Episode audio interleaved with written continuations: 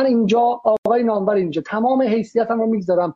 اگر سال 1402 همین موقع یعنی روز 15 جون 25 خرداد 1402 وضع اقتصادی ایران اگر گشایشی 180 درجه ای نداشت اگر اقتصاد ایران یک جهش کامل نکرده بود خب من تمام تمام اعتبارام می‌ذارم. میگم توی کلاب هاست و توی توییتر و جا نمیام. خب در این اتفاقی که رئیسی در این یک سال انجام داد به رغم توزیع ناعادلانش در داخل اما اما باز کردن منافذش طوری بود که این نشون میده که جهش اقتصادی ایران به شدت مقابل چشم سلام.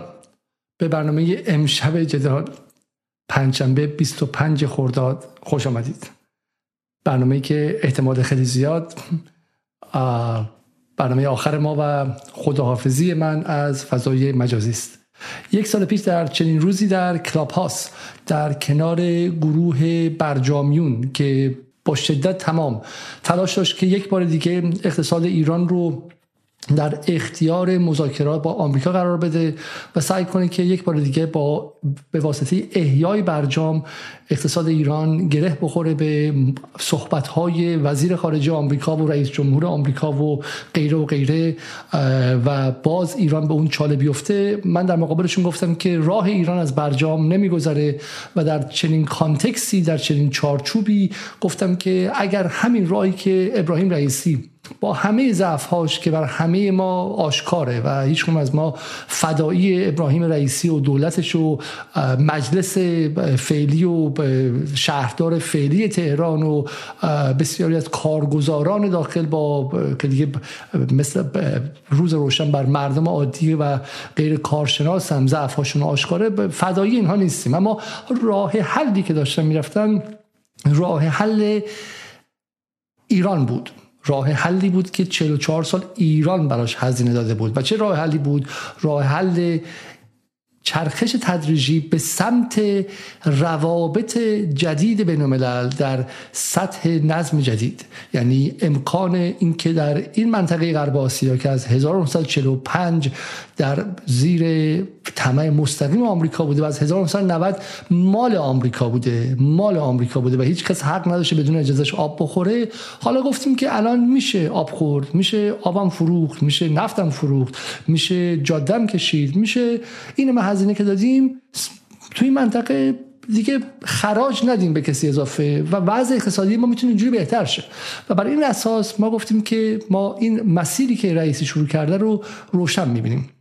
بدون هر گونه رودرواسی همچنان هم معتقدیم که مسیر اصل مسیر روشن و امشب در موردش روشن صحبت می‌کنیم. اما ما اینجا نیومدیم که حقیقت رو بپوشونیم اومدیم حقیقت رو روشن کنیم و مسلمه که این مسیر روشن از منظر فراتاریخی و یک سری عدد و رقم و نمودار و دیاگرام نیستش که با توی سایت ایرنا و فلان سایت تبلیغی دولت نشون بدیم و دلمون خوش باشه که به فروش نفت بالا رفت و پایین رفت. ما اینجا در برای منافع مردم ایران ایستادیم و از تاریخ ایران حرف می‌زنیم از مسیر بلند طولانی مردم ایران حرف می‌زنیم. ولی مردم ایران آدم هستن. وقتی که سفرهشون خالی بوده وقتی که کسی میگه من شش ماه گوشت نخوردم وقتی اون یکی تورم 50 درصد نشون میده وقتی میگه که برای مرغ از این هفته به اون هفته من عذاب بودم مثلا ما نمیام بگیم که این حرف درسته. از این نظر پیش بینی ما پیش بینی ما در مقام ماکرو یا کلان اگرچه درست بود در مقام میکرو و ترجمه شدنش به معیشت 85 میلیون ایرانی و به ویژه بخش بخش های بخش های فقیر و محرومش که در حیدر بیشتر و بیشتر هم میشه و تعداد بیشتری به خط فقر میره پیش بینی درستی نبوده و, و از این نظر مسئولیت داریم و الوعده وفا و امشب در این برنامه حرفای پایانی می‌زنیم و این شما و این حرفا. به یاد این دو سال و تقریبا سه سالی که میشه این جدال رو ما در ژانویه 2020 یا اوایل فوریه 2020 یعنی تقریبا اوایل بهمن سال 98 رو انداختیم. بعد از اون ماجراهای بسیار دردناک آبان 98 هواپیمای اوکراینی و شهادت قاسم سلیمانی و قضیه عین الاسد در یکی از در یکی از ملتهبترین فضاهای ایران و به واسطه اون ما جدال رو انداختیم و رفتیم به دنبال اینکه بخش از پرسش های کلان جامعه ایران رو باهاش صورت به صورت روبرو بشیم و ببینیم که آیا می‌تونیم یک روایت ملی بسازیم یا نه و حالا بعد از حدودا دو سال و سه سال و سه سال و سه سال و هفت ماه سه سال و شش ماه سه سال و هفت ماه حالا به نظر میاد که در صورت ما وعده داریم و این اون تیتراژی بود که من اون موقع در ابتدای برنامه داشتم با هم نگاه می‌کنیم و برمیگردیم.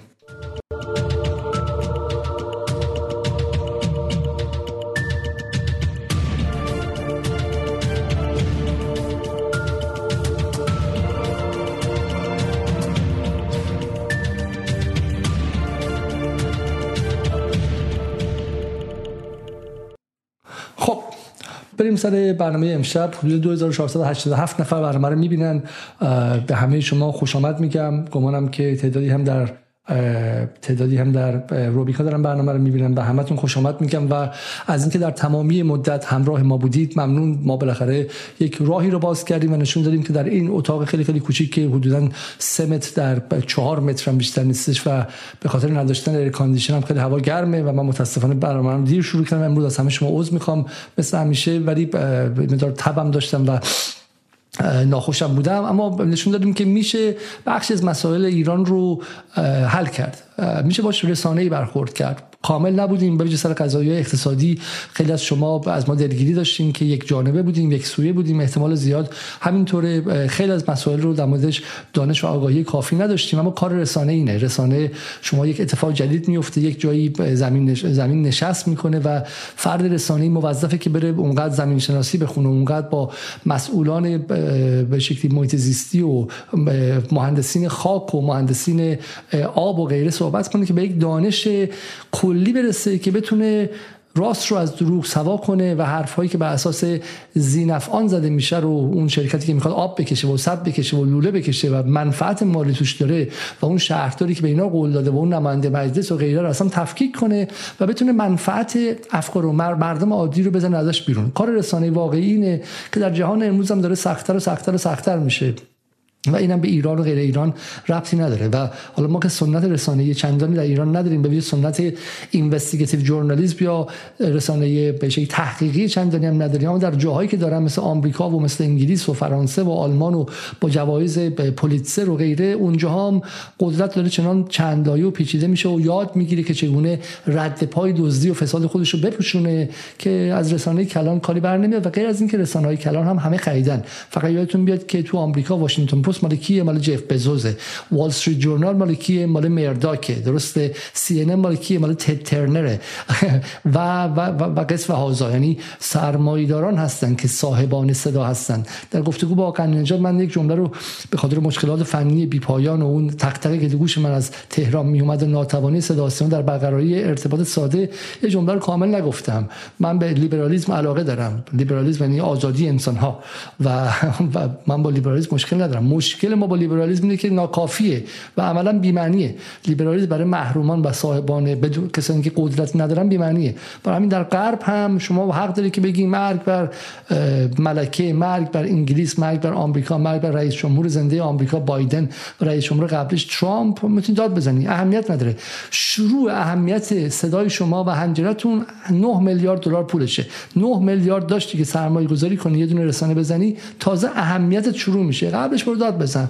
تو ایران هم همینه. حالا امیدوارم که به این نقطه برسن که آقا داد زدن چهار دانشجو اهمیت نداره. اگر رسانه نداشته باشن و محفل نداشته باشن. و همین ما اینجا به رسانه خورد در جدال بدون اون اسپانسرها و بدون اون قدرت سیاسی در لابلای قضیه یه حرکتی کردیم. و حالا در این یه ماه گذشته ببینید که چه برای سرمون اومد. اول از همه به خاطر قرین نجات یک حجم عظیمی از حمله از از کمپین خیلی جدی مجازی و باور نکردنی را افتاد که این قصه رو دقیقا معکوس کرد معکوس کرد و اون تک جمله که به قرن نجات می‌گفت می‌گفت پس پول نفت چی؟ و من اون لحظه حالا یا حضور ذهن نداشتم یا نشنیدم یا هر چیزی و بعد می‌گفتم که پول نفت پول نفت و در آمریکا و در نروژ و در همین انگلیس و اینا که پول نفت دارن مالیات نمی‌گیرن. 30 درصد 25 درصد 27 درصد می‌گیرن. خب اما این من نگفتم و مردم همه کیف کردن از اون. قدرت رسانه اینه.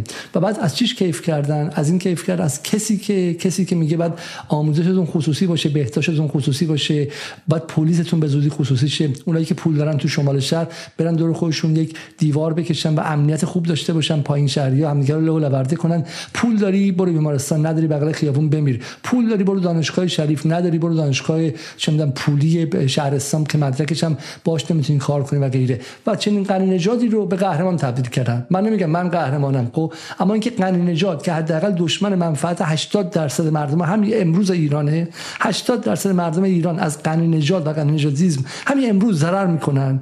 همین امروز فقیرتر میشن و اون 20 درصد بالا پولدارتر میشن. این قنی نژاد میشه قهرمان همه جامعه بخش عمده جامعه ایران یعنی ما در همین ایران امروز با یک وضعیت رسانه‌ای ما پروپاگاندیستی تثبیت شده خطرناک روبرو هستیم. و ما تو جدال اینجا اومدیم سعی کنیم که مقابلش بیستیم و به نظر میاد که زورمون اونقدر نبود. بعد از اون چه اتفاقی افتاد؟ در طالبان گفتیم که نرید. طالبان مرز شرقی شلوغ نکنید. خب به ما ربطی نداره که اونجا چه اتفاقی داخلش میفته. در داخلش مسئله خودشونه. ما از منظر 85 میلیون ایرانی ملت زیر تحریم و سختی دیده امنیت می‌خوایم روابط همسایگی می‌خوایم و احتمالا اینو می‌خوایم که بتونیم با چین و با روسیه و با پاکستان کشورهای اطراف بتونیم کریدورها و راه ها رو داشته باشیم. آروم باشید و ببینیم که چه اتفاقی داره میفته حق آبمون هم بگیریم. باز دوباره شروع کردن که علیزاده از طالبان پول گرفته از این ور پول گرفته از اون ور پول گرفته و باز. و یه نکته دیگه هم هست البته. 6.5 میلیارد یورو. 6.5 میلیارد یورو. هزینه طرحی است که یکی از بزرگترین صدسازان سابق ایران داره می‌کشه از دریای عمان می‌کشه که آب شور رو شیرین کنن بکشوننشون به سیستان از سیستان بکشوننشون به خراسان. خیلی از فعالان حتی خوشنیت و حتی ادالتخواه هم راه افتادن که آب سیستان سیستان تشنه است سیستان تشنه است. نمی‌دونن که دارن تو پازل کی کار می‌کنن؟ پازل 6.5 میلیارد یورو. پول خوردش هست نیم میلیارد یورو. نیم میلیارد یورو یعنی نیم میلیارد یعنی 700 میلیون دلار. این پولاست. مثل همه جا در دنیا. فلان شرکت می‌خواد فلان طرح بزرگ بذاره. یک دلیل واقعی پیدا می‌کنه. فعال براش پیدا می‌کنه. فعال محیط زیست فعال رسانه‌ای فعال اینور و اونور هیجان اجتماعی می‌بره بالا به خواستش می‌رسه. اینه که من میگم جهان امروز بسیار پیچیده شده. فضای اجتماعی و شبکه های اجتماعی هم به ما دموکراسی کاذب داره میده. یعنی همه ما احساس می‌کنیم که صدا داریم. هممون صدا داریم. و بعد هممون هم همه داریم. هممون توییتر این چی؟ یعنی پچ پچه. پچ پچه میلیاردها نفر. و این پچ پچه ها کسایی که بالا قدرت زیادتری دارن اون ترنرا اون ایلان ماسکا اون به شکلی روپرت مرداک ها اون به شکلی آدم های دیگه صاحبان بلومبرگ و غیره اونا می‌تونن این پچ ها رو جهت های خاصی بذارن تو یا تو ایران صاحبان اکو ایران صاحبان اولیگارشی ها اولیگارشی ها می‌تونن پیش ها رو تو خط خاصی بذارن و ازش منفعت پایانی بگیرن. منفعت پایانی. و سوال اینه کوچولوهایی مثل ما بی قدرتانی مثل ما صداهای حتی نخراشیده که شاید شما از ما خوششون نیاد ولی واقعیه. صدایی که هیچ کسی در این سالها نتونسته بگه یک ریال علیزاده از جایی می‌گیره. یک اگه یک دونه سند نیم ورقی داشتن تا به حال مطمئن باشید که من رو توی انگلیس دیپورت کرده بودن به دولت انگلیس report و گزارش داده بودن ده بار معرفی کرده بودن. تو همین تو یک دونه نداشتن یک دونه نداشتن خب؟ ولی این رو نتونستن بگن که برای پول و این هاست ولی با این حال باز هم حضورمون براشون سنگین بود. حضور چی؟ و من کاش می‌دونستم به شما اینجا رو نشون بدم که ببینید که حالا کلش چه چیزی هستش. و شاید شاید برای جلسه آخر این شاید جذاب باشه که شما بتونید خودتون این فضا رو ببینید. تازه این فضایی که ما دیگه داشتیم تحویل می‌دادیم چون توانش مالیش رو نداشتیم و این مقدار داشت برامون سنگین می‌شد و بسیار خوب. برنامه آخره و جایی که ما باید جایی است که من این رو از کجا بتونم نشون بدم به شما اینجا. اگر می‌شد حالا در ادامه برنامه شاید بشه این رو نشون داد ولی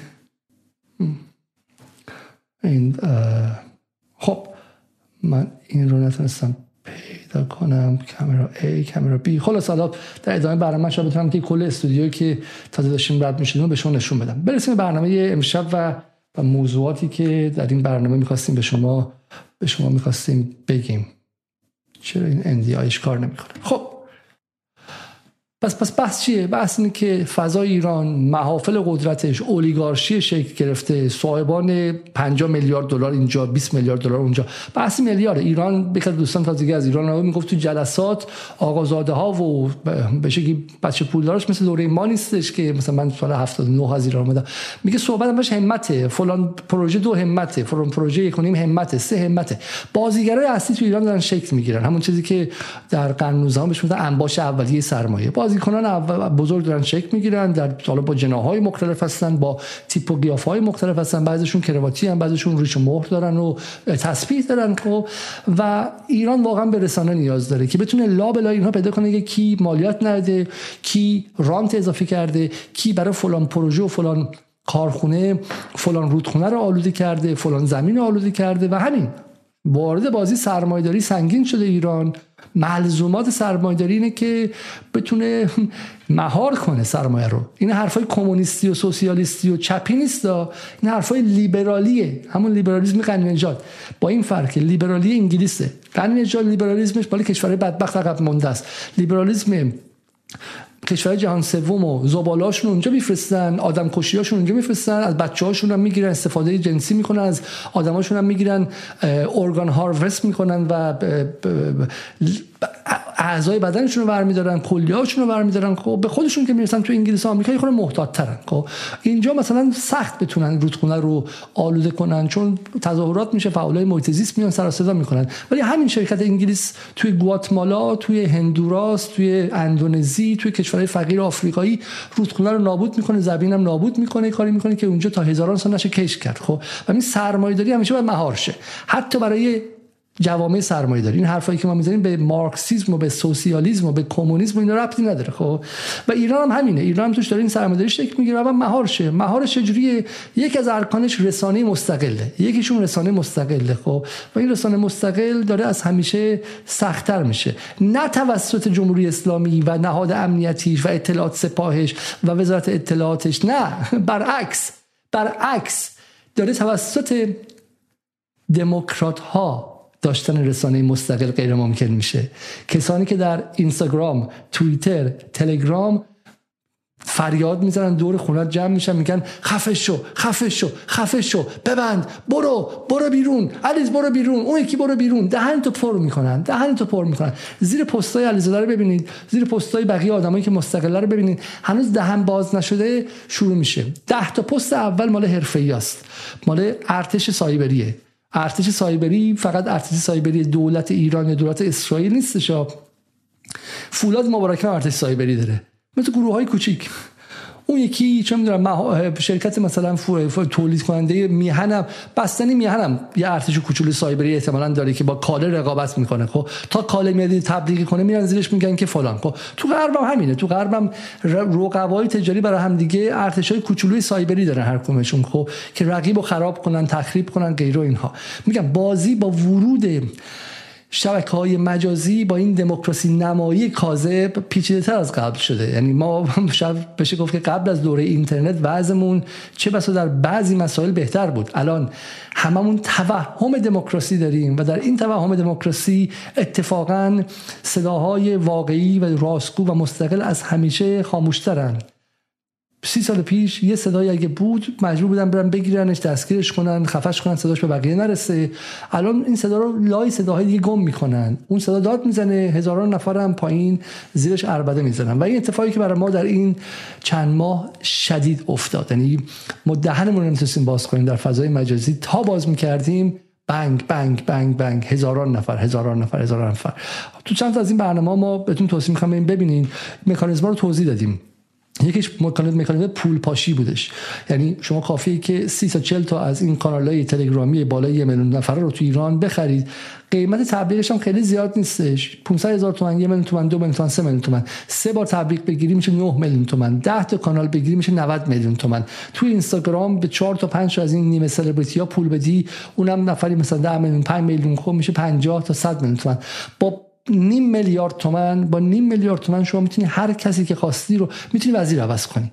می‌تونی وزیر عوض کنی. بذار من یه داستان برای شما بگم.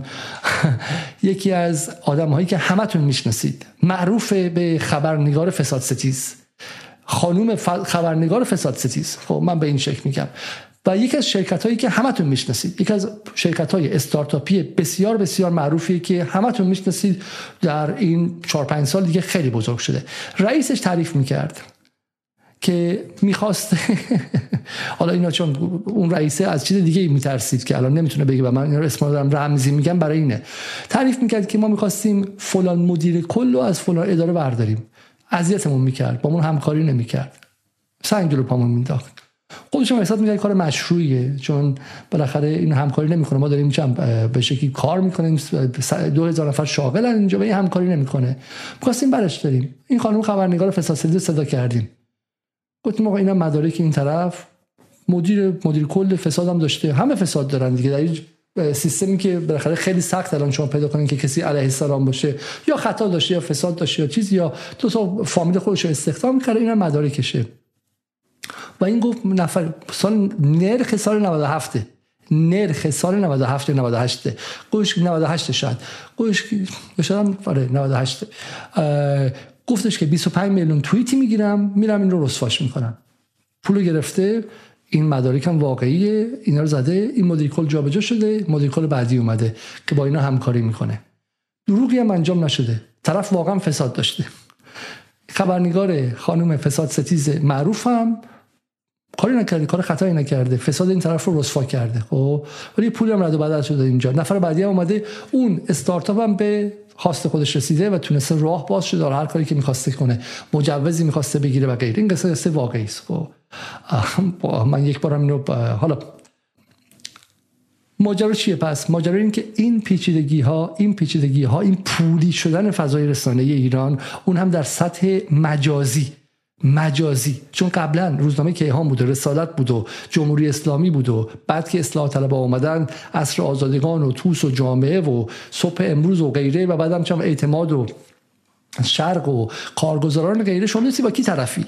دادستان می‌تونست بلند شه بره فلانی بگیره. ما می‌گفتیم که این دادستان دیکتاتور آزادی بیان داره نابود می‌کنی. اما الان فضا خیلی پیچیده است. الان دو سه هزار تا اکتور و بازیگر تو فضای مجازی هستن که هر کمشون اصلا ما نمی‌پرسیم اینا کیان از کجا آمدن؟ خانوم پر... خانوم افسانه در ایتالیا زندگی می‌کنم می نویسم حرفای قشنگ می‌زنم بعد ما یادمون میره بپرسیم تو از کجا آمدی از کجا سبز شدی هستن بعد واقعا ایتالیا هستی از کجا معلوم مجارستان نباشی تهران نباشی زیر زمین اطلاعات سپاه نباشی تو خونه خودت نباشی توی شرکت فلان نباشی. و این ها میان اخبار پخش می‌کنن آدمای واقعی که ما می‌شناسیم اینا رو ریتوییت می‌کنن میشه خبر میشه اطلاعات و این خبررسانی عصر مدرن 1402 ایرانه که خیلی بیدر پیکره خیلی بیدر پیکره و در غیاب یک رسانه مرکزی مرجع ملی به اسم صدا سیما و چهار پنج روزنامه ای که ریشه دار باشن. در نیویورک تایمز ایران باشن شم گاردین و تایمز ایران باشن که اگه حرف مفت زدن بکشونشون دادگاه 20 میلیون 30 میلیون 40 میلیون دلار بتونی جریمهشون کنی sue شون کنی و اونا از ترس سو شدن مواظب باشن که اگرچه جهت دار خبر میدن ولی دیگه خبر دروغ ندن. این هم در ایران تقریبا قایبه و در این غیبت ما با وضعیت غرب وحشی در فضای مجازی روبرو هستیم. و این میشه اینکه ما حکمرانی ملی در فضای مجازی نداریم و همین میشه که خبرهایی که شما می‌خونی این هفته این که علیز فلان کرده هفته دیگه علیز فلان کرده علیز فلان کرده و ما میشیم اینجا یک حیولای تمام ایار و این حیولای تمام ایار هم دیگه بالاخره به نظر میاد که عمرش به سر رسیده. خب اما قبل از رفتن یک بار دیگه ببینیم ماجرا چی بودش و من امروز باید از شما عذرخواهی کنم به خاطر وعده ای که دادم و انجام نشده ولی باید بگم که وعده چی بودش. خب وعده ما این بود که گفتیم اگر برجام احیا نشه وضع اقتصاد ایران بهتر میشه. 180 درجه بهتر میشه. و من می‌خوام اینو بگم که از این که بخش اول جمله رو من همچنان بهش معتقدم. و ازش نمی‌خوام عذرخواهی کنم. حالا ابزار من پارسال تو کلاپاس داد زدن بود و اینکه از حیثیت خودم مایه بذارم الان که قرار از فضای مجازی برم ولی بذارین که از جون خودم مایه بذارم. من از جان خودم می‌خوام مایه بذارم. حاضرم که کشتشم و حاضرم که بچم که مثلا چه می‌دونم هفت ماه رو در پنج سالگیشو نبینم اما برجام به اون شکل احیا نشه. به همین سادگی.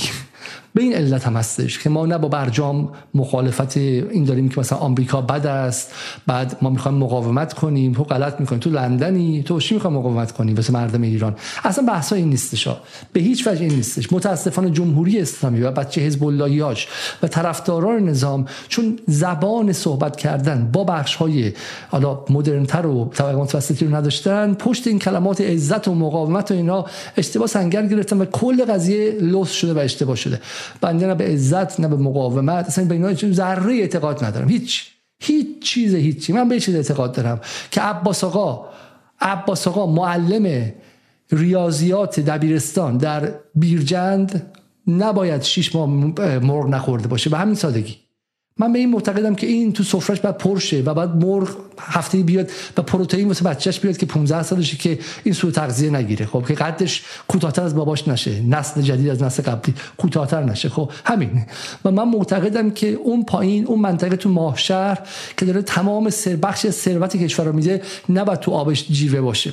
و تو اصلویه آدما نباید تو 35 سالگی سرطان سینه بگیرن. خب و توی اصفهان هم نباید ریزگردها بیاد چم سونامی ام را بندازه. و تو اونجا هم همینطور. همه قضیه اینه که من معتقدم مردم ایران وقت شکوفایی وقت خوشخوشانشونه. چون پدرانشون رفتن تو جبهه شهید شدن و دیگه مقاومت ها انجام شده. اصل مقاومت ها انجام شده. برای همین الان وقت مقاومت نیستش. منم از لندن کسی نیستم که با چه می‌دونم پیرن اوتو کرده بشینم جلوشون و از مقاومت بگم. برعکس برعکس برعکس. کاملا برعکس. ما معتقدیم.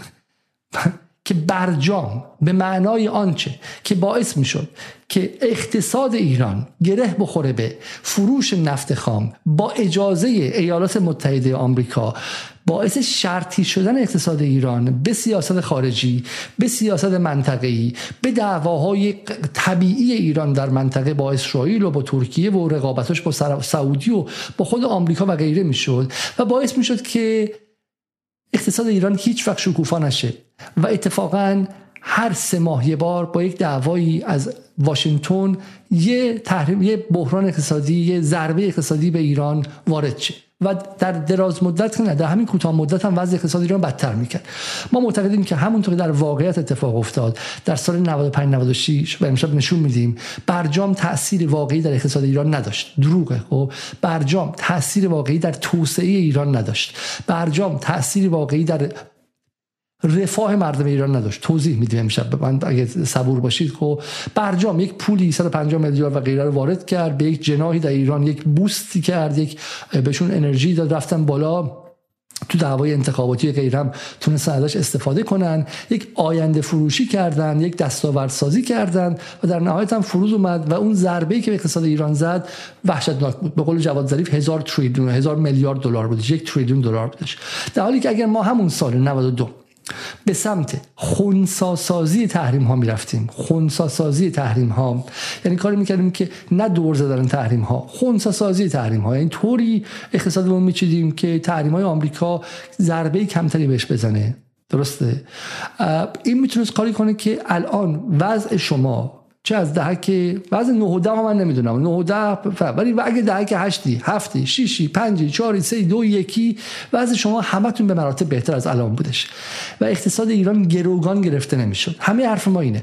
علتی که من پارسال واسه اون حرف زدم این که عمیقا نگران بودم که الان بیاد 5 میلیارد 10 میلیارد 20 میلیارد به ایران بدن. شکمام که همه گشنه است. این وزارت بخوره اون یکی بخوره اون یکی که یه تیکشو ورداره. فلان کاراشون را بیفته و پورسانتام اینجا وسط بیاد. و ایتان زینفعان واقعی ازش استفاده کنن و بعد دوباره سه ماه بعد بلینکن بگه که ما یه پشه پیدا کردیم که از فراز نتنز میرفتش و بالش رو که نگاه کردن تو بالش اورانیوم بود.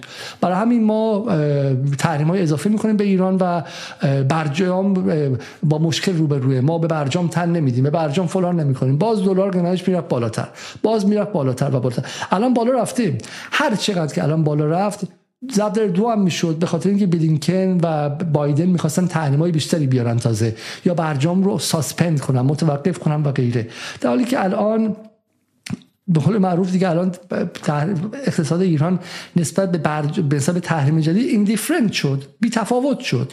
انقدر دیگه مش خورد که دیگه اون مشتا تغییر چندانی درش نداشتش. اما نکته اول برجامی که اینا می‌خواستن پارسال احیا کنن چه فایده داشتش؟ فایده اصلیش فروش نفت بود درسته؟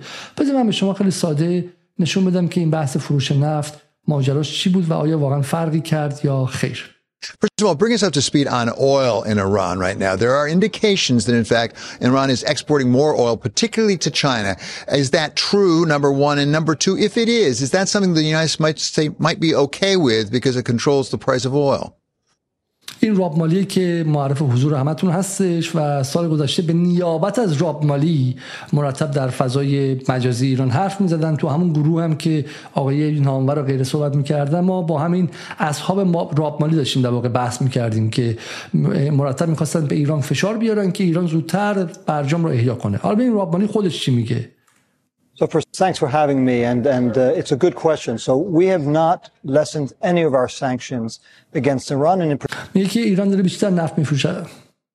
باز می‌خوام میگه که ایران داره بیشتر نفت میفروشه اینو مجرمی که داره داره نفت میفروشه و و آیا چند واقعا مشکلی اینه که سانکشن ما کار نمی‌کنه یا یا مسئله چیز دیگه ایه و حالا راب مالی داره بهش جواب میده خب با هم دیگه کوتاه ببینیم تا اینکه ذهنمون باز شه. with regards to Iran's sale of oil. Numbers go up and down. We keep trying to monitor them and to take steps that we need to take to uh, stop the export of Iranian oil and to deter countries from buying it.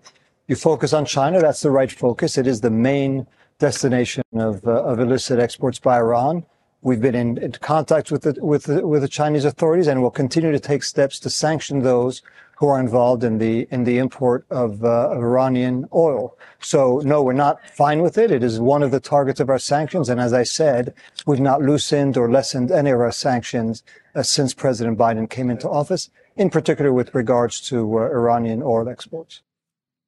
خب پس پس ما با چین داریم حرف می‌زنیم و غیره و اینها و حالا لزوما هم کار چندانی نمیشه کرد در ادامه برنامه راب مالی میگه که میگه ما حالا نگاه کنیم به فقط میزان فروش نفت ایران این حرفای فارس نیوز نیست حرفای فارس و تصنیم نیست دقیقا نگاه کنیم چه اتفاقی داره میفته اینجا my favorite things to learn was ought implies can. That is to say, it doesn't make sense about talk about what you ought to do if you. این نگاه کنید شما از سال 2018 که به شکلی تأثیر اینو نگاه کنید شما. از سال 2018 که تاثیر واقعی تحریم شروع میشه ما نمودارامون میره چی؟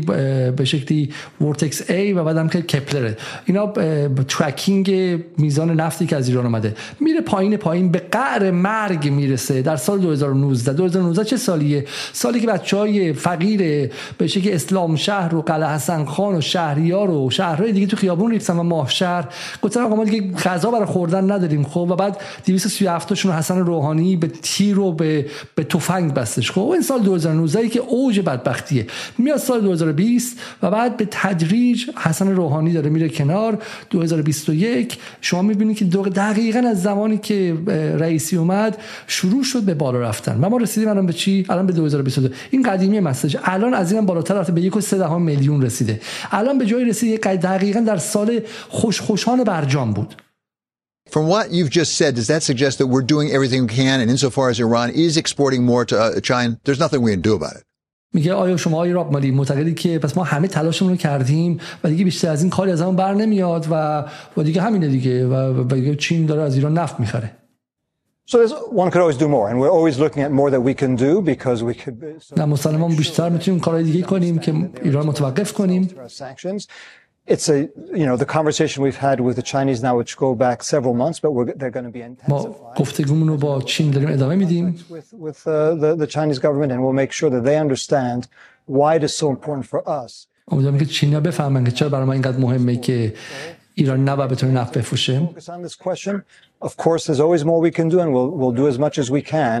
Uh, whether we could bring it, you know, can we enforce our sanctions perfectly? No, and that's never been the case. آیا ما میتونیم که تحریمامون رو به صورت خیلی کاملی اعمال کنیم؟ نه مسلما نه. Do everything. We will do everything in our power uh, to make sure that uh, uh, our sanctions are enforced. Uh, let's turn, if we may, to the nuclear uh, issue. در صورت رابمانی میگه همینه. توال تمام توانمون رو ما گذاشتیم خب؟ و همینقدر تونستیم جلو ایران رو بگیریم. اصل ماجرا این بود. این چیزی که ما پارسال می‌دیدیم همین بود. ما الان علی علیزاده دشمن شماره که مردم ایران خب که حضورش هم دیگه واقعا نباید تحمل شه و الان از سه هفته پیش پول خرج کردن که بره به این علت بود که ما این رو زودتر از بقیه دیده بودیم. چون در غرب 24 سال زندگی کرده بودیم چون در غرب دوستان من در این 24 سال دوستان متنوع من یکیشون خبرنگار خیلی می‌شناسن خبرنگار اکونومیست در ایرانه که 7 هفته اکونومیست در در آسیاست که 7 هفته در ایران بازداشت بوده. شون یکی دوست من خبرنگار بالا فاینانشال تایمز اون یکی فلانه اون یکی در فلان اتاق فکر کار می‌کنه و دوستانی که در این سالها به تدریج بوده برای همین می‌دونستیم که داره در غرب چه اتفاقی میفته و اینا حرفای تسنیم و فارس نبودش. برای مسلط بودیم که آقا ایران داره راه درستی میره و و این غرب دیگه غرب دو سال پیش نیستش. غرب چهار سال پیش هم نیستش. غرب 6 سال پیش هم نیستش. این غرب داره زورش کم میشه. این غرب جلوی روسیه نتونسته وایستاده. این غرب می‌خواسته جنگ اوکراین یه ماهی تموم کنه. الان 14 ماه اومده و جلو رفته و روسیه تحریم هم به جایش بر نخورده این غرب غربی که سعودی هم جدیش نمی‌گیره. این غرب غربی که امارات هم جدیش نمی‌گیره. ما اینو فقط دیده بودیم. تمام تمام گناه ما گناه نابخشودنی ما این بود که می‌گفتیم آقا اگه به خاطر فروش نفته نرید زیر قضیه احیای برجام چرا؟ چون دارین نفتتون رو میفروشین. روزی یک و نیم یک و میلیون بشکه.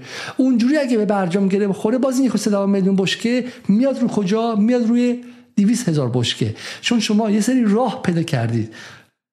یه سری راه های فرار پیدا کردید یه سری شبکه های مورگی ساختید. تلاش کردید از سال 2019 2019 ای که در اوج اون در, در حزیز اون دیاگرام بودید نمودار بودید زحمت کشید که دوباره دلالا رو پیدا کردید. تراستیاتون مستقر شدن. در کشورهای مختلف تونستید شبکه بسازید که بتونید تحریم آمریکا دور بزنید. و الان شما فروش عادی شروع کنید شبکه ها متلاشی میشه. و بعد دوباره روزی که آمریکا بگه من میام بیرون از برجام یا می‌خوام بیام بیرون دوباره اون یک میلیون باز میشه صفر. مثل دوره زنگنه. ما این رو دیده بودیم. ما می‌گفتیم که آقا مثل یک ازدواج ناموفقه که بالاخره شما یه جایی داری من زبان ساده می‌خوام بگم و با قصه های معمولی که شما بفهمی. بالاخره بالا رفتین اومدین دعوا کردین رفته خونه پدرش تو رفتی اینجا تو تو رفتی قهر کردین وکیل دیدین تا پای طلاق رفتین اومدین. دفعه چهارمه و دوباره می‌دونین که اگر باز با هم آشتی کنید خب دوباره از اول حساب بانکیاتون یکی بشه ده تا اتفاق بیفته باز اون جدایی یه هزینه اضافی خواهد داشت. خب برای همین همه حرف که یک بار برای همیشه باید ایران از فشارهای تحریمی آمریکا مستقل می‌شد. من برای اینکه خیلی ساده اینو بگم یه جمله دیگه بگم. ما حتی با رابطه با آمریکا الان دیگه ما هیچ وقت مشکل نداشتیم ما با رابطه با آمریکای مشکل داشتیم که دیکتیت می‌کرد یعنی دستور می‌داد. سیاست دستوری داشت. دستور می‌داد که ایران اینجا باشه امارات اونجا باشه با هم حرف نزنیم بچه ها ایران و امارات با هم حرف نزنن. سعودی برو اونور. برو اونور وایسا ببینم. واسه چی اومدی جلوتر؟ برو عقب وایسا وگرنه میگم که صدام به حمله کنه فلان کنه. خب اون ایران رو ما نمی‌خواستیم. درسته؟ آمریکا رو نمی‌خواستیم. اما آمریکا داره ضعیف میشه. اتفاقا آمریکای ضعیف کی می‌دونه؟ ممکن دو سال دیگه شش ماه دیگه سه سال دیگه اونقدر ضعیف که از منطقه غرب آسیا بره بعد دیگه یواشکی هم به اسرائیل کمک کنه. نه اینقدر رو در رو. با اون آمریکا میشه سفارت باز کرد میشه آشتی کرد و غیره. اصلا این حرفا من میشه اول بگم که از منظر آمریکا ستیزی مثلا میگم شما آمریکا ستیزی. اصلا ما تا یه ماهانی با چهار ماه پیش سعودی ستیز بودیم. سعودی ستیز بودیم. خب یعنی از دیدن وهابی های سعودی مقیم ریاض اصلا کهیر می‌زدیم. خیلی از طرفداران محور مقاومت دنبال جهاد و راههای رسیدن به یمن اینا بودن. الان باشون داریم عکس میدیم و بغل هم دیگه وای میستیم چرا؟ چرا؟ چرا؟ چون برخلاف ادعاهای اینها ادعاهای غربگراها ما اتفاقا ایدولوژیک نیستیم. به اون معنی بدش. خب ما اتفاقا منافع خیلی خیلی کلان داریم منافع کلان رو می‌فهمیم خب و منافع کلانمون هم اینه که واحد ملی به اسم ایران و متحدان منطقه ایش باید قدرتشون بیشینه بشه. قدرتشون باید بیشینه شه. قدرت نظامیشون باید قدرت اقتصادیشون باید قدرت فرهنگیشون. ایران باید قوی شه. ایران مقتدر و مردم مقتدر خب نه مردمی که به خاطر یه دونه مرغ صف بکشن همدیگه رو بکشن بعد دعوا بشه بعد تو خیابون بریزن به خاطر بچم گرانی بنزین و اینها کشته بشن. نه مردم مقتدر هم میشه. برای همین غیر از اسرائیل که معتقدیم که یک خطر برای کل منطقه است و اسرائیل به شکل اون آپارتایدش واقعا بعد توسط راههایی که گفته شده روزی از این منطقه هست شه ولی با آمریکایی که ضعیف شه و پاشو از گلیمش در نیاره و قدرت ایرانی که اونقدر زیاد شه که بتونه آمریکا رو هول بده گورش رو هم از خلیج فارس گم کنه از اطراف ما گم کنه. پاشو از عراق هم برداره. بیاره با آمریکا چرا تو عراق؟ ما تو مکزیک دخالت می‌کنیم. خب اون روز نه فقط سفارت آمریکا باز میشه نه اون ساختمون قبلی چون اون ساختمون خیلی پر ارزش و گرون بوده به جایی بهشون بعد بدن. یه چم یه حیاتی بهشون بدن این ساختمون آپارتمان بدن. بهشون بهشون باغم ندن. خب تو همین تهران هم باز شه. زیر رصد هم باشن. تلفنشون هم به صورت غیر مستقیم شنود شه لازم شه. خب آمریکا آمریکایی که دندونش ریخته شکسته کشیدن به چه خطری داره؟ باشه. آمریکا اون موقع مگه انگلیس نداره؟ انگلیس وقتی که دیگه از ابرقدرتی بیافتاده یه گوشه اونجا هستش. توتم می‌کنه؟ آره توتم می‌کنه. مثل بهش میگن روباه چرا روباهه چون زور نداره که شیر باشه. یه موقع شیر بود بریتانیای کبیر علامتش هم شیر بود. الان روباهه. از بدبختی روباه شده. چون همش باید مکر کنه و هیله کنه و توطعه بکنه سیاست. اون موقعی که امپراتوریش توش آفتاب غروب نمی‌کرد که روباه نبود که شیر بود دایناسور بود اجدها بود. الان کوچولو شده روباه شده. آمریکا هم وقتی که شیری شد که دیگه هر کی تو سری بهش می‌زد و سیلی می‌زد و عربستان هم براش تره خورد نمی‌کرد اون موقع قدمش رو چشم بیاد سفارتم تو تهران بزنه. صادق زیبا هم بره وصیت کنه که اگه فوت کرد خدای نکرده برن توی داخل سفارت آمریکا دفنش کنن خب؟ که بتونن هر روز آمریکایی از روش رد شن. به خاطر احترامی که به پرچم آمریکا گذاشته صادق زیباکارم بره همونجا اصلا مومیاییش کنن. همونجا بذارن بگن آقا این آدم از آمریکایی به ما معتقد تر بودش. خب بقیه آمریکا پرستان برن اونجا. چه اهمیتی داره؟ روزی که آمریکا هژمون نباشه روزی که آمریکا مسلط نباشه نتونه یه تنه برای همه 189 کشور جهان تصمیم بگیره. بذار باشه بذار باشه بیا اینجا. خب من, من که حالا ایران نمیرم که از شما دعوت می‌کنم که سفیرش رو دعوت کنید ببرید اینجا اینور بگردونش. خب بهش ببینید دربن بهش بستنی بدین خب چه اهمیتی داره؟ مهم اون هژمون بودنشه که تصمیم می‌گیره یه تنه به عراق حمله کنه. سازمان ملل مهم نیستش. و حمله می‌کنه یه میلیون نفر می‌کشه. تصمیم می‌گیره به ویتنام حمله کنه 4 میلیون نفر می‌کشه. اون هژمون بودنشه که برای ما خطر بود و این هژمون بودن داره پایین میفته و من این رو پارسال به همراه دوستانم در کلاب هاست دیدیم. و گفتم آقا این آمریکا نمی‌تونه جلوی فروش نفت شما رو بگیره. این نقطه اول. نقطه دوم. نقطه دوم ببخشید. نقطه دوم. این درآمد نفتی ایرانه. خب که از کجا ببینید؟ دقیقا این خیلی توضیح قشنگ و ترتمیزی اینجا. صدای منم میاد. بله صدای منم میاد. خب ببینید که ایران در سال 91 34 میلیارد دلار فروخته. 92 شده 30 میلیارد. همین 4 میلیارد کاهش باعث شد که ایران اقتصادش به هم بریزه احمدی نژاد نتونه کنترل کنه و غیره. بلافاصله ایران رفت پای پیز مذاکره و روحانی شروع کرد لبخند زدن و غیره و باز دوباره فروش نفت ایران رفتش بالا و غیره. 94 اتفاقا بدترین ساله که به 20 میلیارد می‌رسه و تاثیر تحریم ها یواش یواش خودش نشون میده. از 95 به تدریج میاد بالا. 95 به تدریج اینا میاد بالا. 24 و 8 29 97 دیگه اوجش بوده. خب با حساب کنید که این درآمد به سال قبل مربوطه. 38 و نیم و بعد پاره میشه. از 38 و نیم به 98 این یعنی دقیقا لحظه پارگی برجام توسط آقای ترامپ یا خروجش ما از 38 و نیم به 16 و دو می‌رسیم. درسته؟ این خیلی قضیه مهمی اگه دقت کنید من ممنون میشم. خب این یعنی چی؟ این همون چیزی که ما ازش میترسیم. ما از چیزی که میترسیم اینجاست. ما از چیزی که میترسیم اینه. اینه که ایناش. این من می‌تونم یه علامتی به شما نشون بدم ایناش خب. اینو ببینید شما. ما از این از این صحنه از این از این که درآمد نصفه میترسیم خب. ببین ایران تو دوره جنگ با 5 میلیارد دلار پول نفت گاهی دوام می آورد درسته؟ با 5 میلیارد دلار پول نفت. ولی امسال 5 میلیارد بود سال بعدم 5 میلیارد. یا مثلا میشه 4 و 8 میلیارد. اما اگه 5 میلیارد میشه 2.5 میلیارد خب بالاخره برای اونا خرج تراشیده شده دیگه درسته؟ براشون خرج تراشیده شده بودجه بر اساس اون طراحی شده. دهنای باز این نهاد و اون نهاد و این نونخور و اون نونخور و غیره بالاخره برای هر کشوری ساخته میشه و سری آدم زینفش میشن و پس گرفتنش کار سختیه. و 38 و نیم رسیده به چی؟ رسیده به 16 درسته. این فاجعه رو ما می‌خواستیم تکرار نشه. ما تو این فاجعه معتقدیم که آدم کشته شده. 237 نفر من هیدرم بالا پایین می‌برم شما ببینید. 237 نفر تو آبان 98 به خاطر این کشته شدن. تو این فاصله خیلی از شما ورشکست شدین تو این فاصله مردم رو کشوندن توی بورس که جبران کنن پولاشون رو دزدیدن. به صورت روز روشن به صورت دولتی پول مردم ایران دزدیدن. کشوندنشون تو بورس. من می‌دونستم می‌خوام چیکار کنم. و بعد بورس حباب شد و بعد بورس سقوط کرد. یه سری پکیج فروش بی وطن بی اخلاق هم توی این چاق و چله شدن حباب بورس تلاش کردن فعالیت کردن. مردم کشوندن گول زدن اونجا یک درصد برنده شد 99 درصد بی پول شد.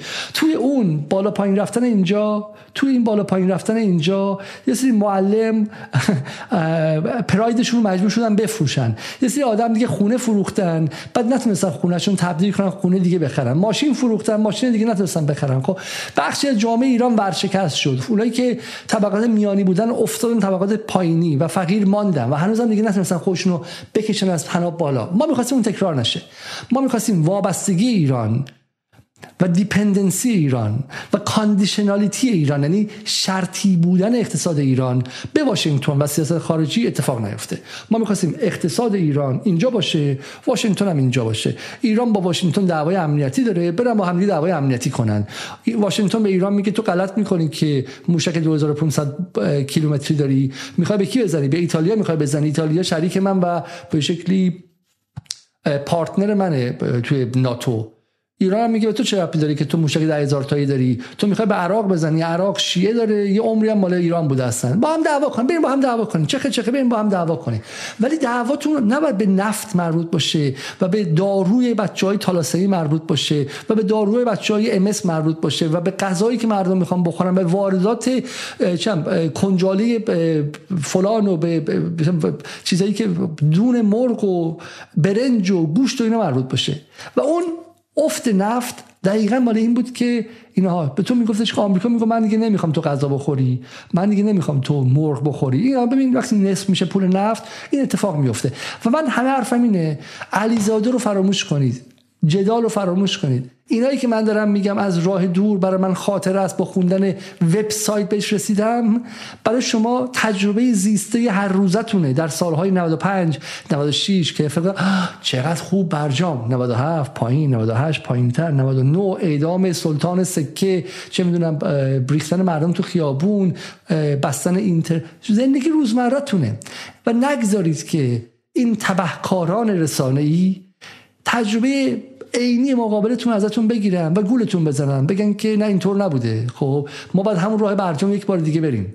شما نه دکترای علوم سیاسی می‌خوای نه دکترای روابط بین الملل می‌خوای نه لازمه که با پیچیدگی های جهان امروز روشن باشی. فقط کافی که تجربه ای که تو این سالهای روحانی کردی رو تو خلوت خودت بهش پنج دقیقه فکر کنی. فکر کنید که آقا چی شد؟ برجام خب بهتر میکردش. خب این بهتر کردن بعد یه بازه ای بود دیگه. مرتب میگن که نه اون سال برجام خوب بود. حالا بهش می‌رسیم که دروغ هم هستش خب. ولی اون سال برجام خوب بود. آقا بالاخره تو یه قراردادی بستین قرارداد نمیشه دو سال اولش خوب باشه بعدش خراب باشه. مجموعه چیزی که برجام برای ایران آورد یعنی وابسته کردن فروش نفت ایران به روابط امنیتی نظامی منطقه‌ایش با آمریکا و دعواش. و ما میگیم اینا بس هم سواشه. چطوری می‌تونه سواشه؟ ایران قبل از برجام داشت نفت میفروخت. این شما نگاه کن اینجا رو. ببین این دوره این دوره رو ببین شما. این دوره 92 محمود احمدی نژاد با همه خرابکاریاش و با همه سوء مدیریتاش اینجا رئیس جمهور بودش خب؟ چرا از 34 7 به 30 ممیز 14 هم رسیده؟ چرا دفعه نصف نشد به 15 نرسید؟ این چرا؟ جوابش ساده است. برای اینکه در دوره احمدی نژاد از یواشکی فروختن و بازار سیاه و فروختن به قاچاقچی و دور زدن تحریم و اینا خجالت نمیکشیدن. آ ایران دیگه ایران یه عمری داره تحریم رو دور می‌زنه. تو دوره جنگ برای اینکه بره موش قایق تند رو بخره ایران سال 66 65 میرفتش از قایق رو به ایران نمیفروختن. موتور یاماها رو ژاپن میفروخت به کره کره میفروخت به تایلند تایلند میفروخت به سوئیس سوئیس میفروختش به شما اسپانیا اسپانیا میفروخت به امارات امارات میفروخت به اونجا از اونجا می‌برد ایران. تو سال 66 67 ایران یاد گرفته بود که چطوری شامورتی بازی در بیاره و با شامورتی بازی زندگی کرده بود. آیا این خوب است؟ آیا اینجوری و توسعه داشت. چخه چخه چخه چخه. برو برو پرت و پلا بحث توسعه نیستش. اینه که یارو راهزن اومده تو خونت تفنگ گرفته بالا سرت می‌خواد بزنه بکشه همه اموالت هم با همدیگه ببره طلاهای زنت هم می‌خواد ببره. خب تو اول چم داری میری تفنگ سه برابر قیمت تو بازار سیاه می‌خری. الان آیا سه برابر قیمت بخری؟ این پول درست است؟ آقای جفری قیمت اینو تو آمازون خریده به نصف قیمت. آقای جفری غلط کرده با تو. تو شرایط عادی بوده. شرایط اضطراری این وسط. شرایط اضطراری راهزن گردن کلوب تو خونت اومده. اول بعد از بحران رد چی؟ از بحران رد چی؟ بعد بعدا می‌تونی بگی آقا من می‌خوام قیمت رو بهینه کنم اقتصاد من عادی شه دوش بخور بخور نباشه. مگه من نمی‌دونم که دوره احمدی نژاد که ایران داشت نفت تو بازار سیاه میفروخت بابک زنجانی به وجود میومد معلومه که به وجود میومد مگه ما بچه ایم ولی بابک زنجانی داشتن. و اینجا بودن و اینجا بودن اینجا. سی و چهار. و بعد بابک زنجانی نداشتن. و اینجا بودن بغل زنگنه. خب من ترجیح میدم بابک زنجانی داشته باشیم. من ترجیح میدم بابک زنجانی داشته باشیم از این بحران بگذریم. این حرفای من نیست حرفای آمریکاییاست آمریکایی‌ها 70 درصد 70 درصد سلاحشون توی اوکراین گم میشه سی بی اس میگه. 70 درصد سلاحشون تو اوکراین گم میشه ولی میگن مهم نیستش. خب این برای ما بحران امنیتیه و امنیت رو با هیچی نمی‌تونی عوض کنی. هزینهش خیلی بالاست. خب برای همین در دوره شرایط اضطراری شما پول بیشتر هم میدی خرجم می‌کنی و بهینه سازی اقتصاد هم برات اونقدر بهینه سازی اقتصاد هم برات اونقدر مهم نیست. و شرایط عادی که رسیدی و بهینه سازی می‌کنی همین می‌خوام بگم این, این نوع نگرش اینها خلط کردن سطوح مختلف بحث التقاطشون چی بودش؟ خب برگردیم به بحث خودمون درباره فروش نفت ایران. من می‌خوام به شما چند تا چیز دیگه نشون بدم اینجا. ببخشید واسه سر صدا در اینجا. بزنید من به شما چند تا چیز اینجا بتونم نشون بدم. بیایم اینجا. خب و بیا از همینجا من خود خودم اگه خواستیم ببینید خب من در اینجا می‌تونم خب بیام من خودم بکشم این بر خب این مال رویترز مال کی هم هستش؟ مال پنج ماه پیشه. میگه ایران all exports in 2020 at a high despite no nuclear deal. در سال 2022 یعنی سالی که در در آذر در مثلا می‌خوام در بیستم آذر سال عذر می‌خوام من دیگه محاسباتم قاطی شدش. خب در در در ماه سال هزار در آره در دهم دی ماه 1401 تموم شد. یعنی در اوج زن زندگی آزادی به رغم زن زندگی آزادی ایران فروشش غیر قابل مقایسه با سال قبل بود. یعنی ایران داره همینجوری نفت میفروشه بدون نگرانی از تحریم و غیر و اینها. خب این دقت کنید حرف من نیستش حرف رویترز و اینم بر اساس SVB اینترنشنال کانسالتنت مشاور مشاوران SVB داره به شما میگه خب که ایران روزی 42 هزار تا نفت فروخته در در ماه نوامبر هر روز. ضرب در سی کنید میشه یک میلیون رو می‌تونید بهش برسید حالا اینا که من میگم چرا مهمه؟ این برای مهمه که ما هر روز دعوا می‌کردیم که آقا قیمت نفت فروش نفت ایران بالا رفته و با چهار تا از این خبرنگاران انرژی در که قبلا توی این مثلا فارس و اینا بودن و بعد به سمت غرب قرار چرخیده بودن هر روز می‌دونن ما و با ما با ما مخالفت می‌کرد. یعنی ما سر فکت هم پاره می‌شد که آقا ایران داره نفت میفروشه. اینو قبول کنیم مثلا نه ایران نفتی نمیفروشه. خب. و بعد ما رسیدیم به جایی که همشون قبول کردن ایران داره نفت میفروشه. این اوپک بشه crude oil production و جدول اوپک که اصلا از خود اوپک آوردم برای شما و اینجا خیلی خیلی با با مشخصات هم دقیقه چهار. خب. با مشخصات اینجا به شما توضیح میده که ماجرا چیست و فروش نفت ایران رو ماه به ماه و quarter به quarter. 3Q یعنی third quarter 4Q یعنی fourth quarter یعنی فصل چهارم سال 2022 فصل سوم و غیره به شما در اینجا نشون میده که چگونه ایران هر سال هر ماه بیشتر شده و رشد صعودی داشته. خب میایم اینجا. یا تهران تایمز ممکن شما قبول نکنیدش. و, و میگه که Iranian crude oil output rises 48 BPD در اپریل و از 44 هزار میره بالاتر. و من ببینم که چیز دیگر بتونم برای شما بتونم به شما نشون بدم. بسیار خوب. این رو در اینجا ببینید این اصلا بهتره. این خیلی خیلی عالیه. مقایسه کنید که ما در چه زمانی گفتیم که ایران نباید ما نباید مذاکره کنیم؟ دقیقا لحظه عذرخواهی بنده کجاست؟ لحظه عذرخواهی من یه بار دیگه نمی‌تونم به شما نشون بدم اینجا. اینهاش اوکی لحظه عذرخواهی بنده اینجاست خب. این لحظه عذرخواهی منه. خب در اینجاست. زمانی که فروش نفت ایران شما می‌تونید ببینید کجا. بعد اینجا زن زندگی آزادیه. همینجا داره بالا و بالاتر میره. به اپریل 2023 که رسیده خب ببینید که این فروش نفت در کجا قرار گرفته. این یعنی ماه به ماه بیشتر شده. من نمیگم 180 درجه تغییر. من نمیگم 100 درصد افزایش. این که بیشتر از 100 درصد هم هستش خب. این خیلی از اونم بیشتره. و این این مال وبسایت تریدینگ اکونومیکس و شما می‌تونید ببینید که چه اتفاقی در اینجا افتاده. خب برای همین این رو شما ببینید خودتون و خودتون قضاوت کنید. درسته؟ خب. و بعدش how Iran, how Iran is boosting oil exports despite US sanction. این مال کیه؟ این مال دوم ژانویه سال 2023 خب و توضیح میده که چگونه مال دویچه ولم هسته چگونه ایران به شکلی فروش نفتش رو به رغم سانکشن ها افزایش داده. خب این به نظر من این هم جزو چیزهای مهمی که شما ببینید. کمک می‌کنه. من فقط عرض می‌کنم از شما. خب. باز رویترز میگه Saudi pledges big oil cut حالا اینکه چم اینکه الان نزدیکی ایران و عربستان یه اتفاق بسیار بسیار مهم برای اقتصاد ایرانه و و باعث شده که عربستان و ایران و اوپک هم به شکلی فعالتر شه و باز هم میزان میزان فروش نفت ایران به شکلی به قیمت نفت هم بالا بره و این به یک شاخص دیگه ای خواهد بود که کمک خواهد کرد. خب این هم که در مورد به شکلی بحث inflation و و تورم پیش, پیش بینی شده ایرانی که داره به سمت پایین میره و حالا آی و اینها هم گفتن که تورم ایران امکان پایین اومدن داره که من به این حرف رو می‌زنم چون واقعا مربوط به انتخاب جمهوری اسلامی و مربوط به انتخاب حسن رئیسی در ابراهیم رئیسی در در داخله. خب اینم که باز میگه که رشد اقتصاد ایران رو آی گفته دو درصد که پایینه ولی دقت کنید که الان اروپا هم رشدش رشد خیلی خیلی بالایی نیستش. خب اتفاقی که این وسط افتاد.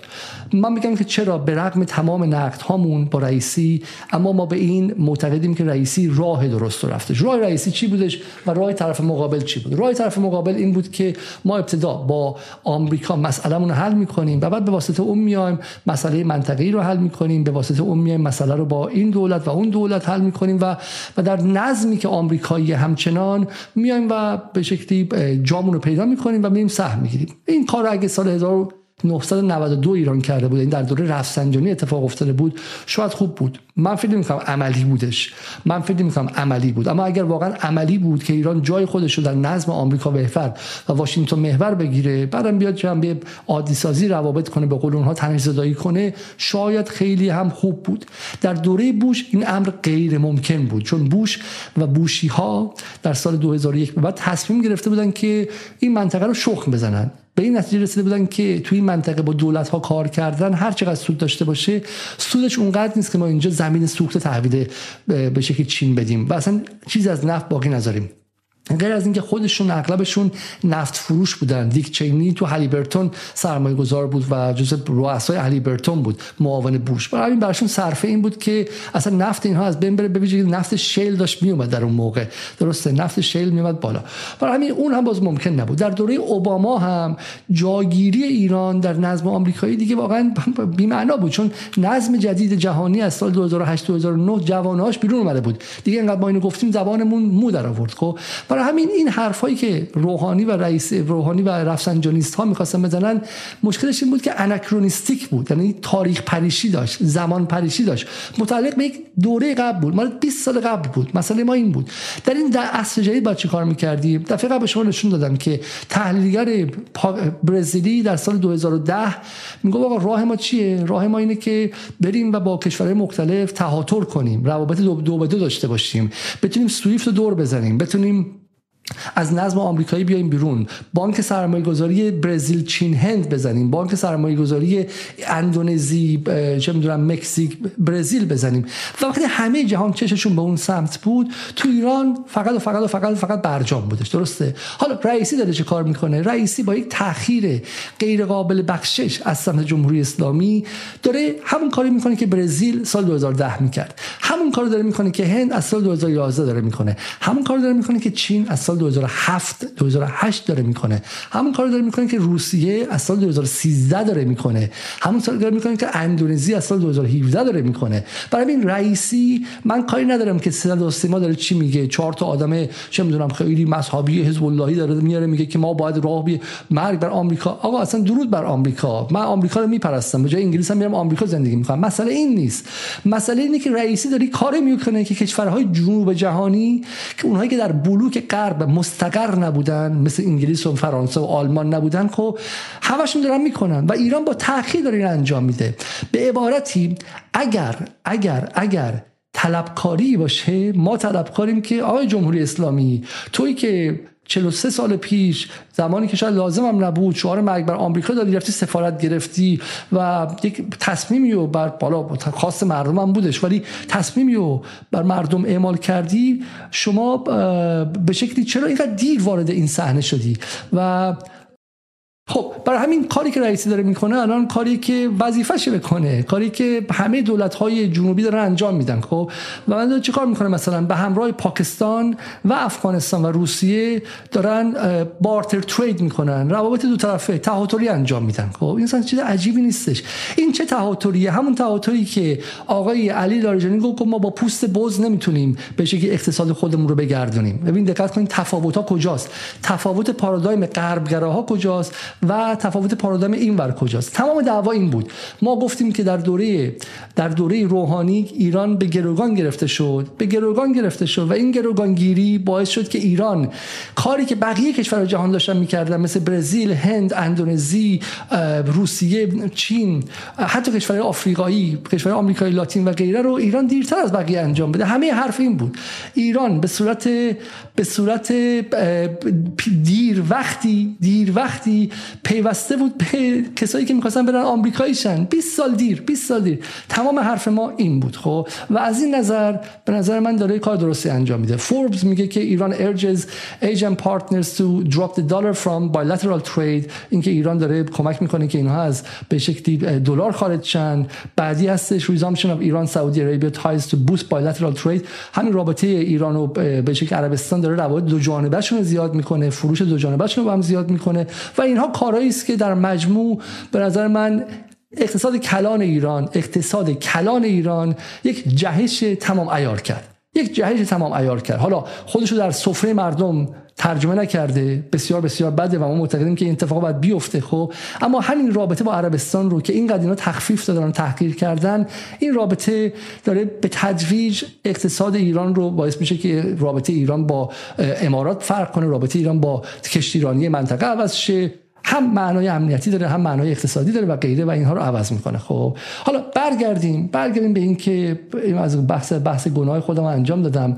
من می‌خوام شما رو برگردونم به یک موضوع دیگه عذر می‌خوام. دار به خاطر این سر و صدا اینجا من ذهنم متمرکز تمرکزش از دست داد. بحث IMF رو هم که به شما می‌تونم نشون بدم اینجا که توصیه می‌کنم اگه خواستین برین خودتون یک نگاهی کنید و و بخونید به نظر من خب.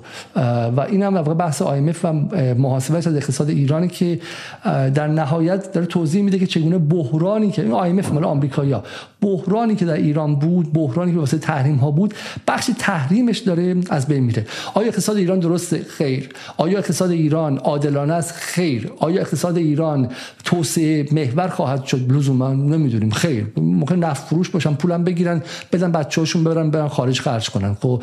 حالا اونا می‌رفتن تو آمریکا و کانادا خرج می‌کنن بچه‌هاشون روحانی و غیره. اینا ممکن برن توی چه می‌دونم توی لبنان و توی امارات خرج کنن. من نمی‌دونم.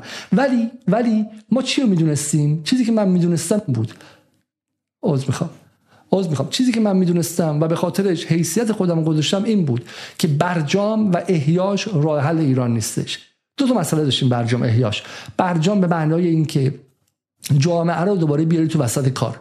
جامعه نیروی استادیومی بشه. دست کی؟ دست بی بی سی ایران اینترنشنال شب به شب.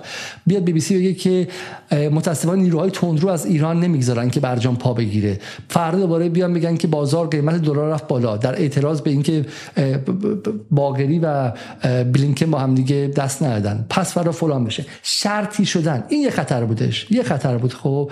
و, و ما نگران این بودیم و دوم این بود که راه راه های به شکلی دور زدن تحریم و خونسا سازی متوقف شه. این هم دومین نگرانی ما بود. خب برگردیم به بحث ما. پس واقع بحث ما چی بود؟ بحث ما این بود که راه حل رشد اقتصادی ایران من اصلا نه به جمهوری اسلامی کار دارم نه به شعاراش کار دارم نه به آمریکا ستیزی نه به فعاد ایزدیش کار دارم نه به این حرفا اینا. من به برزیل کار دارم به اندونزی کار دارم به روسیه به چین به به شکلی به مکزیک به کشورهایی که در بقیه جنوب جهانی دارن سعی می‌کنن که به آفریقای جنوبی به ترکیه به ترکیه خب؟ و همه دارن سعی می‌کنن که تخم مرغاشون تو های مختلف بذارن. و ما از ایران همینو می‌خواستیم. حالا روحانی این کارو نکرد. روحانی لج کرد. روحانی حتی گفت واردات واکسن هم منوط به اینه که ما با آمریکا رابطه برقرار کنیم. روحانی گفتش که من ترجیح میدم مردم ایران با انتظار فایزر بمیرن اما واکسن نقد چینی رو نزنن. روحانی گفت من ترجیح میدم مردم ایران از گرسنگی بمیرن اما به انتظار اینستکس و اروپا باشن که بتونه برجام رو احیا کنه. روحانی از روزی که برجام توسط ترامپ پارش شد در اپریل اردیبهشت سال 97 گفت من به انتظار میشینم شروع نمی‌کنم کار جدید رو.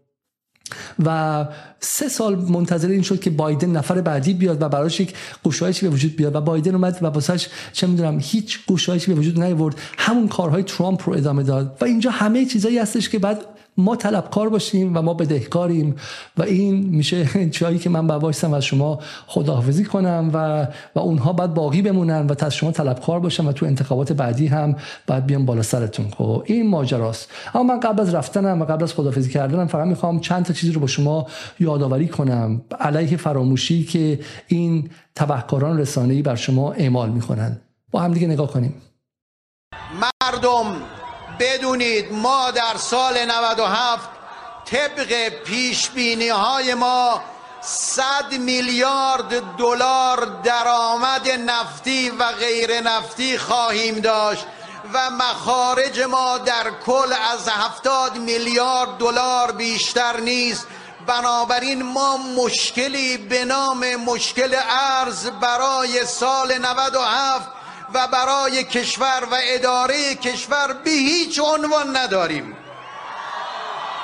این چه سالیه؟ دقیقا سال 97 سالیه که بحران ارزی ایران شروع میشه بحران ارزی ایران سال 97 شروع میشه و روحانی در وسط اینجا داره میگه که ما هیچ مشکلی نداریم. و همون کسایی که براش اربده می‌زنن امروز و تیمش هستن و یه روز قنیجاد قهرمان می‌کنن یه روز طالبان رو به دشمن تبدیل می‌کنن که هر ایرانی باید کفن بپوشه و بعد جنگ در مرز شرقی رو بندازه و روز بعدی هم خواهان رفتن علیز میشن. همون تیم رسانه‌ای دقیقا با همون افراد همون افراد همون سرگروه ها همون بدنه اینجا اصلا یادش نمیاد روحانی چنین حرفی زده. شما از اونها چنین چیزی نمیشنوید.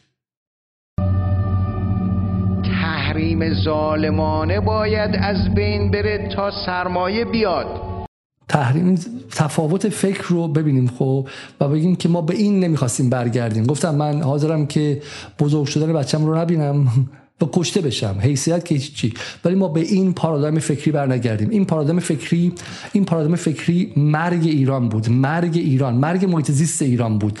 مرگ ببینید این پارادایم فکری اینجاست. این پارادایم فکری شما رو بالا می‌بره که بیارتتون پایین. این پارادایم فکری نفت شما رو به 38 میلیون میرسونه که بعد برسونه به 16 میلیون و بعد شما به جنگ داخلی برسین. تمام حرف ما این بود. تمام حرف ما این بود و این هست که شرطی شدن اقتصاد ایران 38 میلیون بوم به 38 میلیارد به 16 میلیارد. این یعنی conditionality به به خواسته واشنگتن. و ما نمی‌خواستیم conditional باشیم. ما عقلمون می‌رسید نباید conditional باشیم. ما که چی؟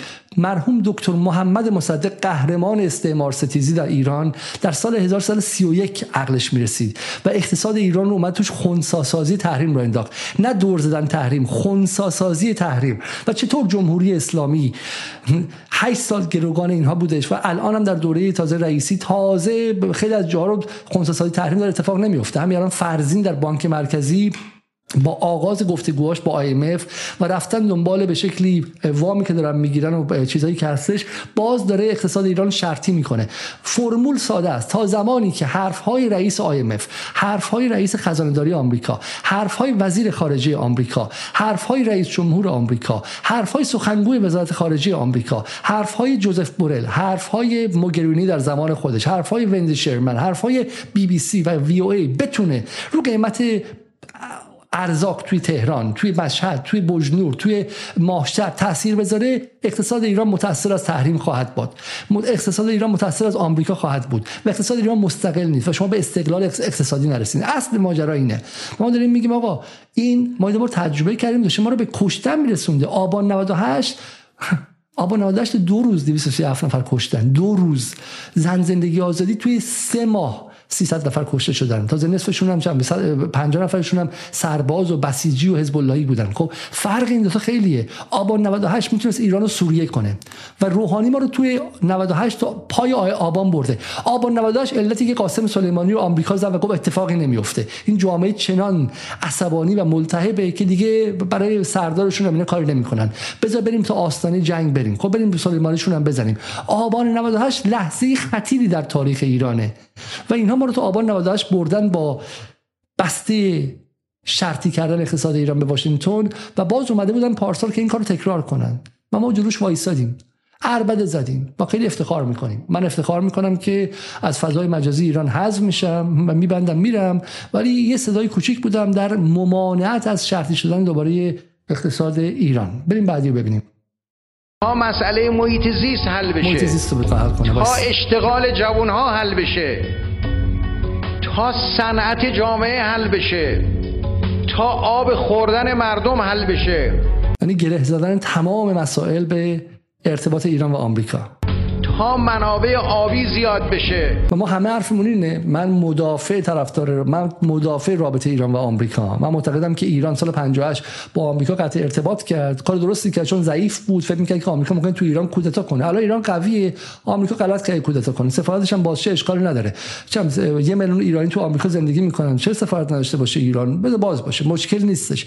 ما نگاهمون ایدئولوژی و دوگماتیک نیستش. ما نگاهمون سیال تو سیاست سیاست بین الملل خب و الان آمریکای ضعیف شده می‌تونه با ایران رابطه داشته باشه. به من گوش کنید. خب آمریکای ضعیف شده. اما برای اینکه ایران بتونه با آمریکا رابطه داشته باشه و از منو از رابطه منفعت ببره باید مشکل آبش خودش حل کنه مشکل فروش نفتش خودش حل کنه بعد به سطحی از بازدارندگی برسه که آمریکا بگه ای اینا دیگه زور قبول نمی‌کنن. من دیگه ابزار زوری ندارم ابزار تحمیلی ندارم. برم باشون رابطه برقرار کنم. برعکس در واقع ذهن ما شما ذهنمون رئالیستیه.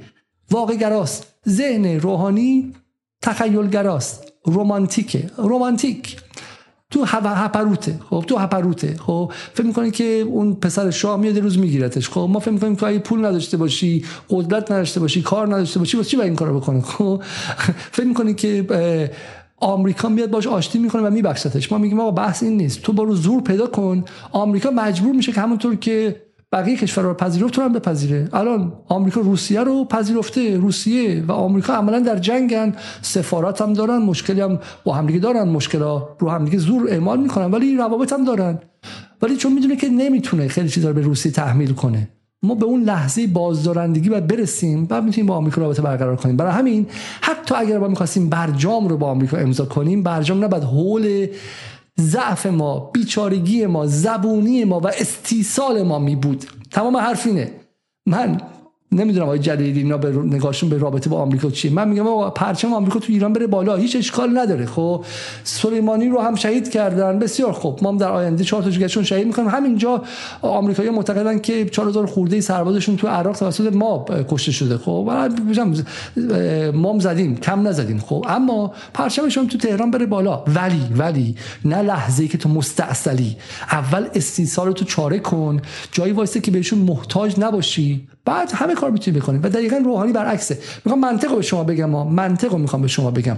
الان رابطه با آمریکا برای ما اولویت نداره. چون تا وقتی اینقدر درون نظام جمهوری اسلامی آمریکا زده هستش اگه سفارت باز شه همشون بلند میشن شبانه روزانه وارد اون سفارت میشن سعی در توطئه می‌کنن. هنوز خیلی زوده. هنوز خیلی زوده. خب همین روحانی از زیر خونش تو ولنجک نقب می‌زنه به سفارت آمریکا. مطمئن باشید. خب برای منظورم می‌خوام مثال بزنم که بفهمید که بحث ایدئولوژیک نیست. بحث میزان قدرته. میزان قدرته. امیدوارم که دیگه واضح شده باشه. تا بانک های ما احیا بشه.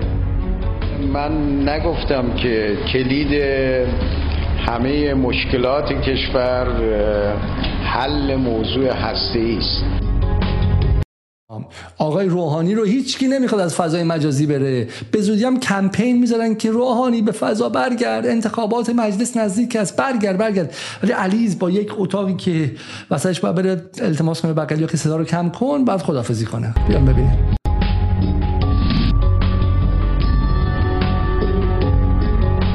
کل تحریم های اقتصادی مالی و پولی اتحادیه اروپا از روز اجرا لغو.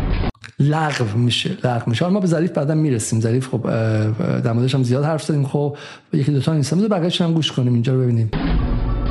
بنابراین اون که من میگم اونها به تعهداتشون عمل کردن تعهدات روی کاغذ هستن. ولی آیا این به این معنی هست که تحریم ها در صحنه عمل برداشته شده کامل؟ نه برداشته نشده. ببین فاصلهشون دوازده ماه بودش. خب این وعده ها اصلا مهم نیست که روحانی عراقچی ظریف وعده دادن و وعدهشون عملی نشد. یک نفر نخواست که اینا برن. یک نفر حتی پرسجو نکرد که آقا شما اینو گفتید. خرتون به چند؟ هیچ کی هیچ کی فضای رسانه ای لام تا کام سوال نکرد. ما به همه اهدافمون در برجام رسید اگه یادمون رفته Let me also give you a snapshot. اجازه بدید به اونچه که از سه ماه گذشته از تاریخ اجرای برنامه جامعه اقدام مشترک روی داده نگاه اجمالی داشته باشیم تقریبا هیچ چیزی اتفاق نیفتاده. حرف سیف تو CFR almost nothing. خب اینم حرف سیفه. من صدا باز کم کنم اینجا. خب حرف سیف دیگه کیو داریم ما اینجا؟ آقای عراقچی این جالبه. تمامی تحریم های اقتصادی و مالی در همان روز اجرای شدن توافق باید لغو بشن و این صورت خواهد گرفت. از اول هم قرار نبود که تحریم های غیر هسته‌ای برداشته بشه.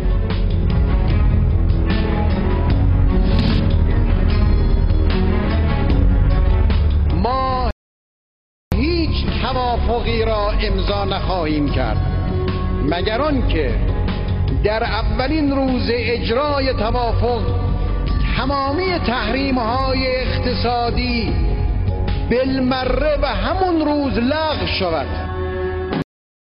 روحانی. هیچ کی میگه آقای روحانی ببینید اینا وعدهشون وفاست. و بعد صادقت صادقون وعدم خب اینا اینا چم؟ اینا بعد صادقون انتم. اون چیزی که تو جمله سید حسن هست در سربازان لبنان در نامه معروفش در به شکلی در جنگ تموز. خب هم روحانی دیگه. اصلا روحانی وعده صادق است. وعده صادق است ایشون. همه حرفاشو ببینید که هیچ مشکلی نداره. سوال می‌کنند آیا همه تحریم ها پایان یافته؟ البته که نه.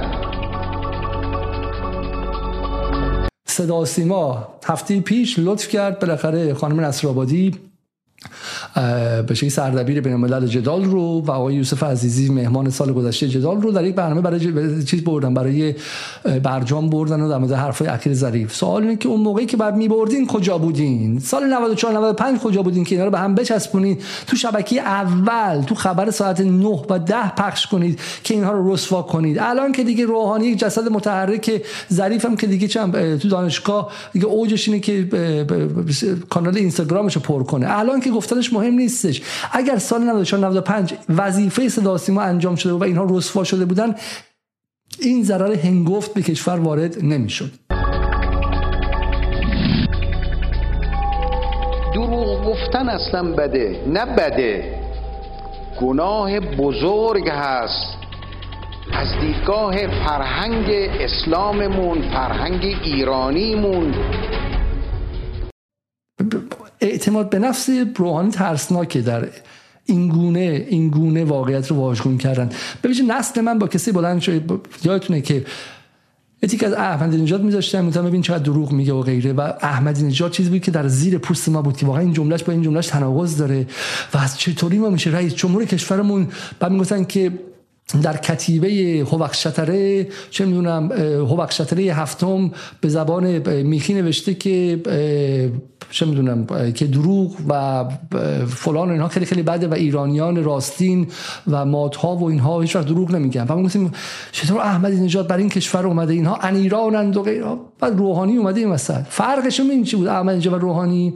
احمدی نژاد تیم رسانه‌ای خوب نداشت و روحانی تیم رسانه‌ای خوب داشت. احمدی نژاد به هژمونی فرهنگی غرب وصل نبود. روحانی وصل بود. خب روحانی وگرنه از نظر پاپولیس بودن از نظر حرف چرخاندن و ناراست بودن. احمد نژاد به علاوه بلوسکونی به علاوه ترامپ به علاوه بوریس جانسون رو زب داره. به هم جمع کنید. زب داره پنج کنید. حسن روحانی تحویل می‌گیرید اصلا آدم با شخصیت دروغ نمیگه.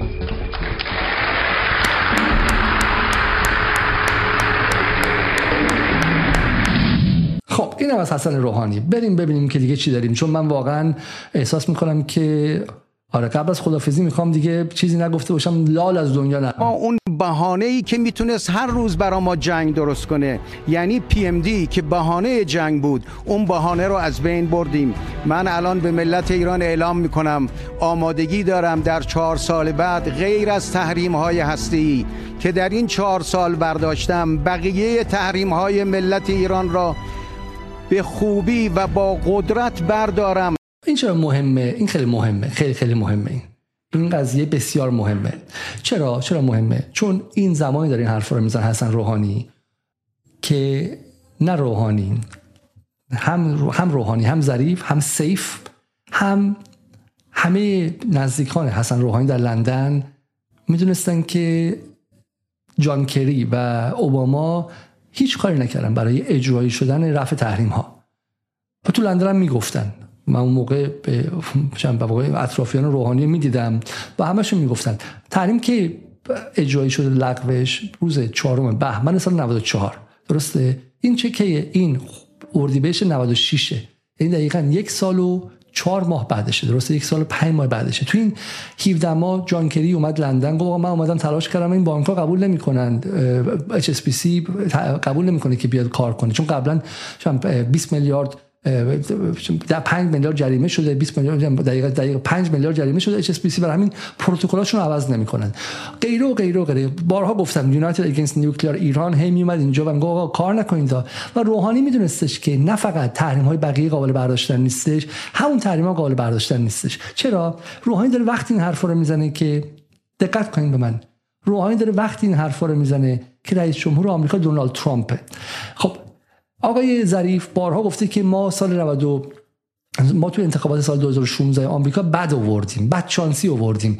یه آدمی اومد که استثناگرا بود یه آدمی اومد که به قوانین بین الملل تن نمی‌داد. خب شما که می‌دونستی آقای ظریف آقای روحانی شما که می‌دونستی. این هشت ماه بعد از اینکه ترامپ سر کار اومده ترامپ کی سر کار اومده؟ هفته نوامبر سال 2016 اومده. درسته؟ هفته نوامبر 2016 یعنی که یعنی 17 17 آز من واقعا دارم پیر میشم الان. اوکی. یعنی 17 آبان 17 آبان سال 95 درسته؟ از 17 آبان 95 تا اینکه مثلا این مناظره که حدودا پنجم ششم یا دهم مثلا اردی بهشته چقدر میشه؟ میشه یه ماه و نیم اینجا و اونورم به شکلی چهار ماه. حدودا 6 ماه گذشته. شما 6 ماه وقت داشتی که بدونی که ترامپ داره چیکار می‌کنه. ده روز بعد از اینم ترامپ رفت با عربستان قرارداد بست پس روحانی آمدانه داره به چشم شما ظلم می‌زنه و داره دروغ میگه. داره دروغ میگه. روحانی می‌دونه که احتمالا به زودی برجام پاره میشه. روحانی وقتی داره به شما وعده میده که من بقیه تحریم ها رو برمیدارم که می‌دونه داره برجام هم احتمالا لغو میشه. درگیری ها با ترامپ آغاز شده. ترامپ هر بار که می‌خواد دوباره اون قرارداد 6 ماه رو امضا کنه هر بار یک بازی در میاره. یا اکزیکیوتیو اوردر بعد هر سه ماه یا هر 6 ماه. من حضور ذهن ندارم. بعد دوباره امضا می‌کرد در آمریکا دیگه. و ترامپ هر بار داره یک بازی در میاره. و روحانی به چشم شما ظلم می‌زنه میگه ما آمادگی داریم تا همه ها رو برداریم. قدم دوم اینه تمام افرادی که کف درآمدیشون در حد فقر مطلقه. همه اونها بیان در یک سایتی نامنویسی بکنن و به همه اونها حقوقی پرداخت بشه در حد حداقل زندگی. آها به همه کسانی که هستن بدیم. دقیقا یه سال و نیم بعد از این شش ماه بعد از این در دی 96 و بعدم یک سال دو سال بعدش در آبان 98 فقیر کشیشون آغاز شد. این ببینید روحانی روحانی که هنوز میاد دیروز میاد دوباره طلبکار میگه که این دولت فرصت سوزی کرده و اگر راه ما رو رفته وضع بهتر بود. دولت برای اولین بار بعد از چشمانداز ما بالای رشد 8 درصد رسیدیم در حالی که در 12 سال گذشته حالا ما به 8 رشد 8 درصد هم می‌رسم. پول هایی که آمریکا بلوکی بود آزاد کرد و همه رو در به شکلی رشد اقتصادی ایران حساب کردن. یه همچون سابقه ای نبود و رشد بسیار کمی داشتیم و ما می می‌تونیم این راه رو در دولت بعد ادامه بدیم با رشد با رشد خوب و کاهش تورم به همون تورم یک رقمی. سبک زندگی من. حالا من به این علت دارم میگم که این دروغه برای اینکه روحانی که اتفاقا می‌گفت آب خوردن ما به برجام مربوطه در این لحظه که در این مواعید رو میده روحانی که ذهنش براش اقتصاد همش از بهش دریچه برجام میگذشت؟ می‌دونه که برجام رو هواست. ترامپ 6 ماه از اومدنش گذشته. ترامپ وعده سفرش به عربستان رو داده. ترامپ هر روز داره ایران تهدید می‌کنه و روحانی میاد این کارو می‌کنه. اما من شما نشنیدیم. چرا؟ چون ترانه علی دوستی و پگاه آهنگرانی و ده تا رقاص و خواننده و سلبریتی دیگه داخل ایران و خارج ایران پشت این بودن. مسیح علی هم ویدیو میذاشت و میرقصید و میگفتش که من رفتم امروز رأی دادم. هژمونی فرهنگی سلطه فرهنگی اونور بودش. بهش می‌رسیم که این یعنی چی؟ مردم این شده بود که هرچی می‌تونن ذخیره کنن برای فرداشون چون نمی‌دونستن شرایط فردا نسبت به امروز چگونه است. امروز خب من به خاطر موسیقیش متأسفانه نمی‌تونم بیشتر از این پخش کنم. به ملت شریف ایران اعلام می‌کنم که طبق این توافق در روز اجرای توافق تمامی تحریم ها حتی تحریم های تسلیحاتی موشکی و اشاعی هم به صورتی که در قطنامه بوده لغو خواهد شد. سوال می‌کنند آیا همه تحریم ها پایان یافته؟ البته که نه. تمام تحریم های اقتصادی به طور کامل لغو خواهد شد و نه تعلیق. ما در یک بخش تازه اگر طرف مقابل منصفانه عمل بکنه تازه اگر صادقانه عمل کنه تازه اگر به عهدش پایبند باشه.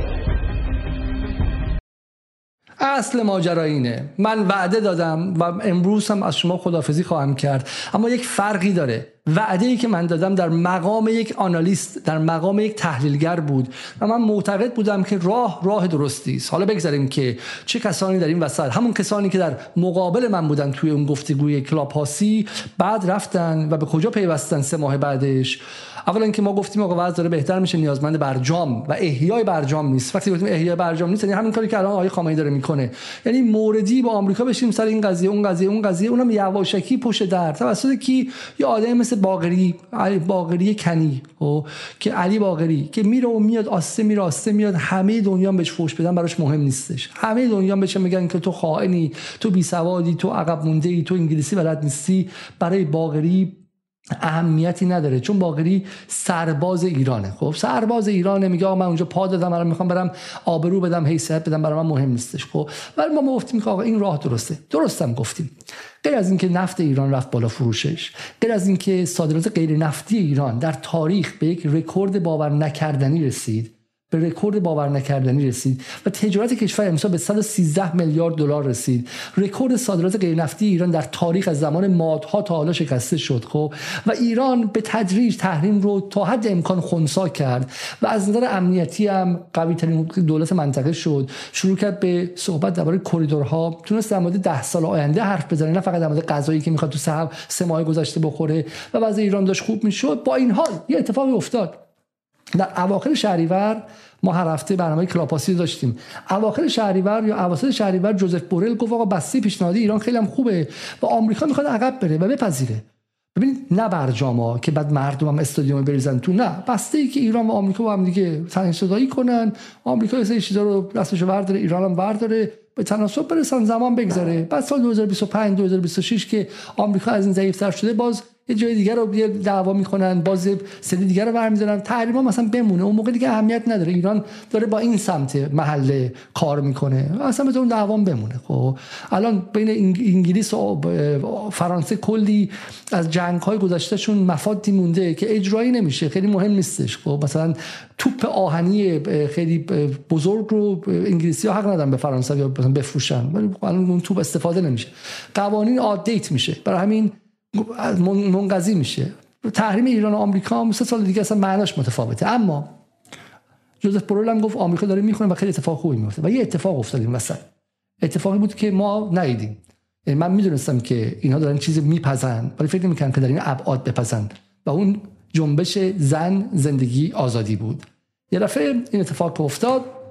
به اساس تحلیل های ما هر روز شما شاهد بودید.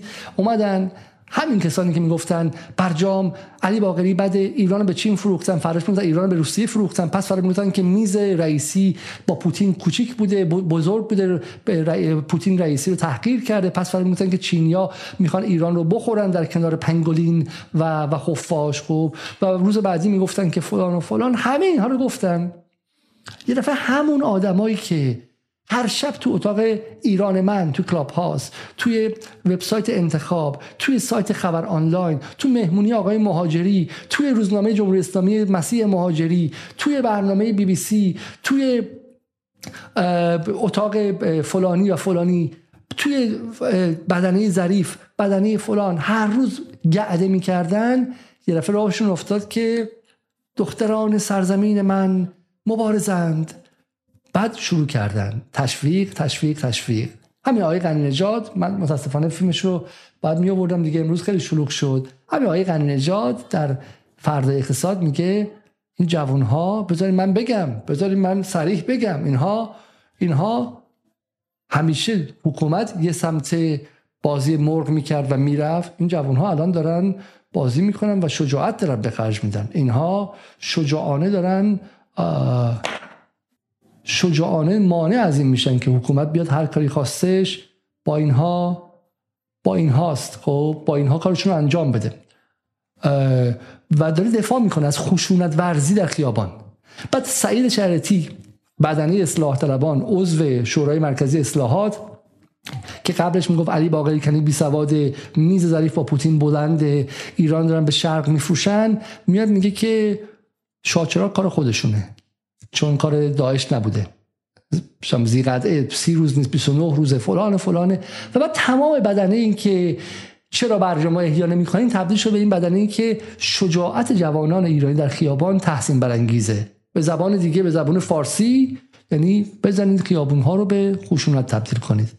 برای همین همون بدنه شیش مام زحمت کشیدن. یعنی اگر الان رئیسی نتونست خیلی از اون تصوری که ما داشتیم رو دلیور کنه و بده یه بخشی به خاطر اینکه هنوز بخشی از فکر بدنه اقتصادی رئیسی از محمد از محمد مخبرش گرفته تا رئیس بانک مرکزی تا بقیه یه بخشی از این فکرشون هنوز غربی و هنوز آیمف محور نئولیبراله. خب اصلا رو درواسی کنن نئولیبرال که فقط چه می‌دونم با ستیقه و با کروات نیستش که. نئولیبراله و و فهم بومی و ملی از اقتصاد نداره.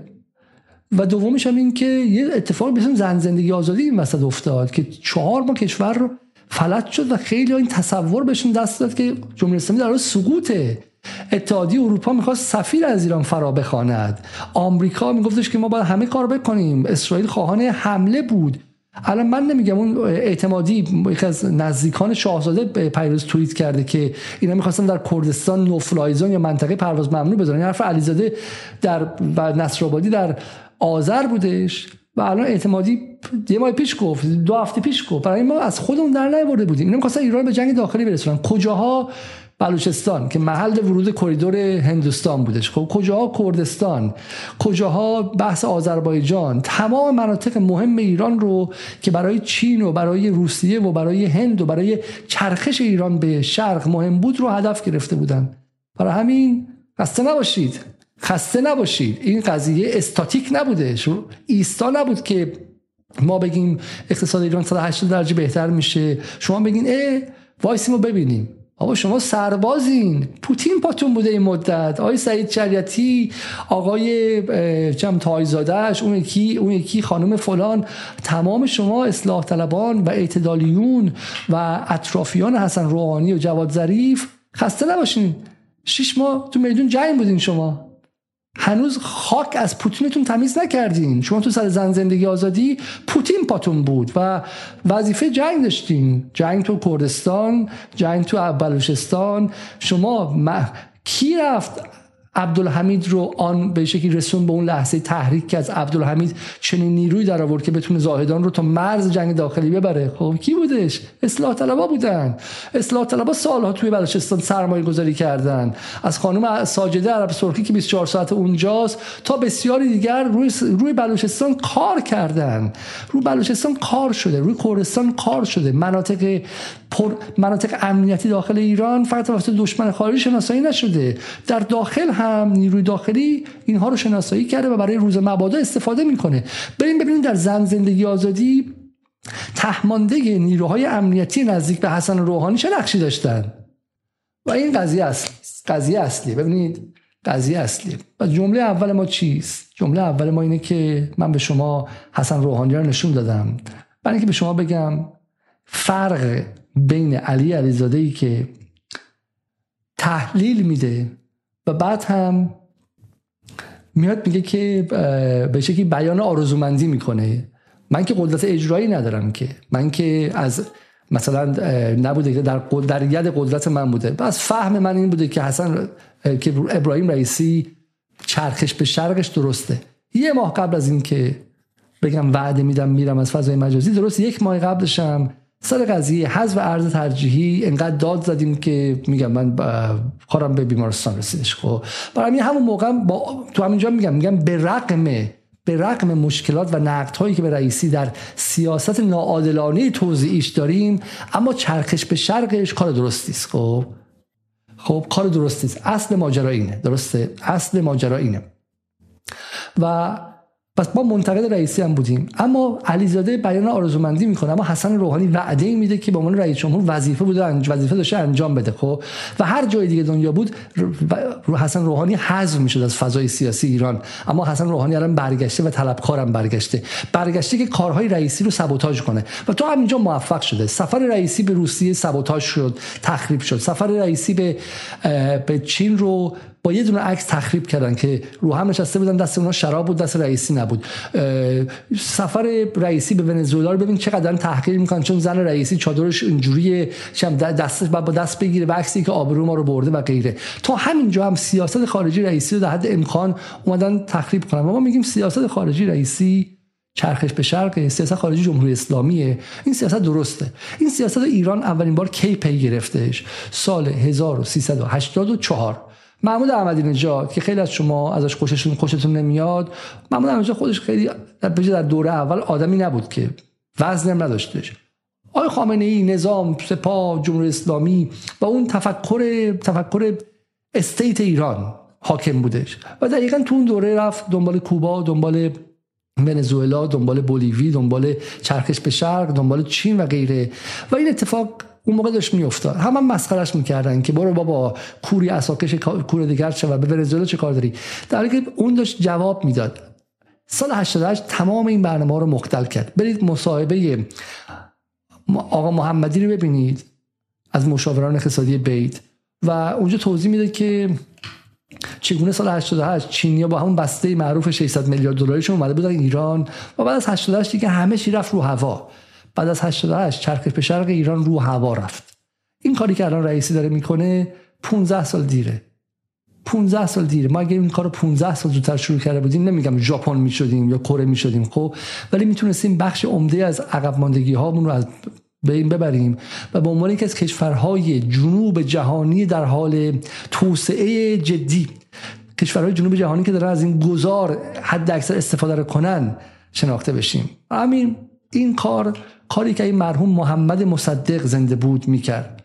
مرحوم محمد مصدق ای زنده بود دنبال برجام نمی‌رفت. دنبال همین ونزوئلا و نیکاراگوئه اندونزی و هند و چین و روسیه میرفتش. خب و سعی می‌کرد که در جهان بتونه توازن برقرار کنه. و ما میگیم اون کارو رو می‌کردیم. ما میگیم که پدران مشروطمون اونایی که استقلال میفهمیدن این کارو می‌کردن. میگم عباس میرزا اگر الان بود این کارو می‌کرد. عباس میرزا اگر بود الان می‌رفت دنبال این که بتونه تحریم رو خونسا کنه. نه اینکه ایران یک بار دیگه در دهن واشنگتن بذاره. در دهن واشنگتن بذاره. این ما کارم درست بود.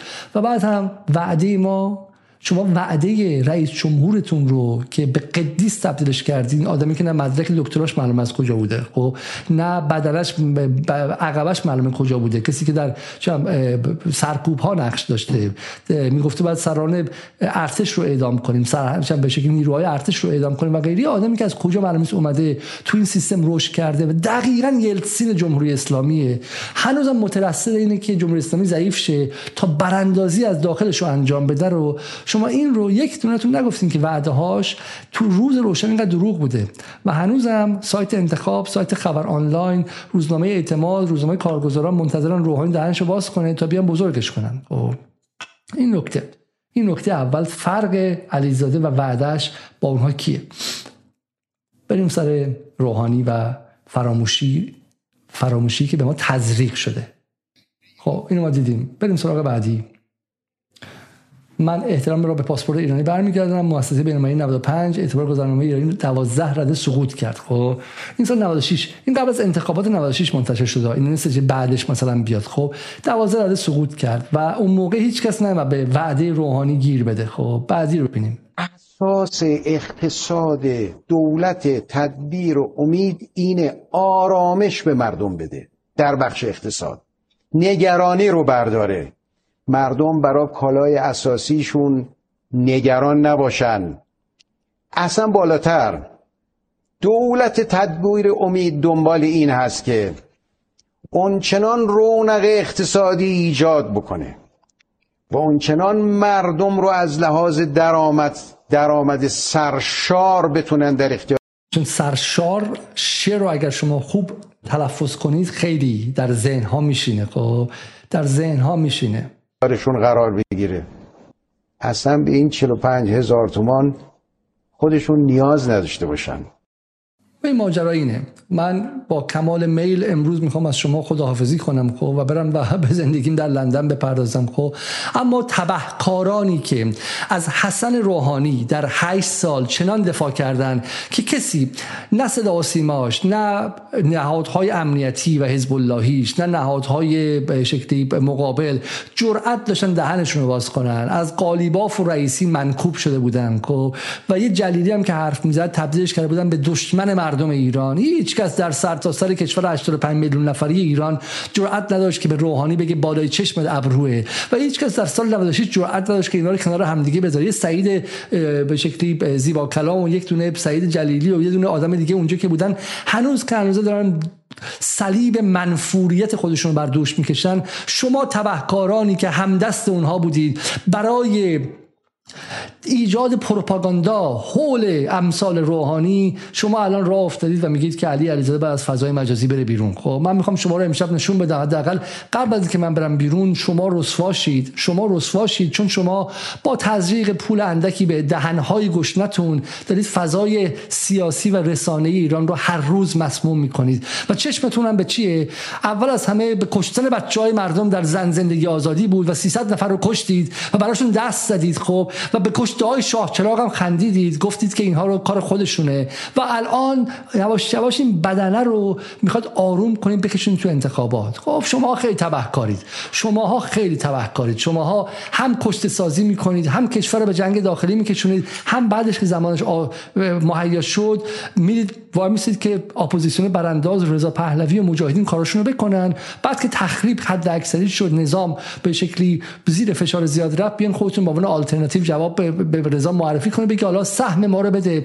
ما می‌خوایم برگردیم بازی انتخابات و ما می‌خوایم ما می‌خوایم بیایم و دوباره در انتخابات شرکت کنیم. و به نظام هم میگه میگه اگر به ماها جاندی دوباره زن زندگی آزادی ها آدما کشته میشن. چون این بدنه طبقه متوسط مثل گله ای که فقط من چوپونشم. من چوپونشم. افسارش دست منه. نه این ریسمان کمندیس برگردنش که نه این ریسمان می‌برد با منش که احسان کمندیس برگردنش. احسان نامرئی رسانه و ایدولوژی طبقه متوسطی و هژمونی فرهنگی. هژمونی که امشب ما در موردش مجبوریم قبل از پایان و خدافزی ما صحبت کنیم. پس با من همراه باشید که قبل از خدافزی و ندیدن چهره من هنوز چند موضوع رو من با شما توضیح بدم. همینجا یک ساعت 46 دقیقه حرف زدیم و 5252 نفر دارن برنامه رو می‌بینن. و من از همه شما تشکر می‌کنم. فقط ممنون میشم برنامه رو لایک کنید دست بقیه هم برسه. پس برگردیم اینجا. برگردیم سر آقای روحانی و ببینیم که روحانی دیگه چه کردش. این کارگران معدن عاقلا هستند. که روحانی رفتش اونجا برای انتخابات خواستش یک بازی تبلیغاتی را بندازه و با اینها مثلا دیداری کنه و افتادن به جونش که اصلا شوخی نداریم ما. اینجا آدم کشته شده اینجا آدم زیر آوار رفته اینجا ما زیر فشار سنگینی هستیم با حداقل حقوق و روحانی. ببین چه اتفاق اینجا میفته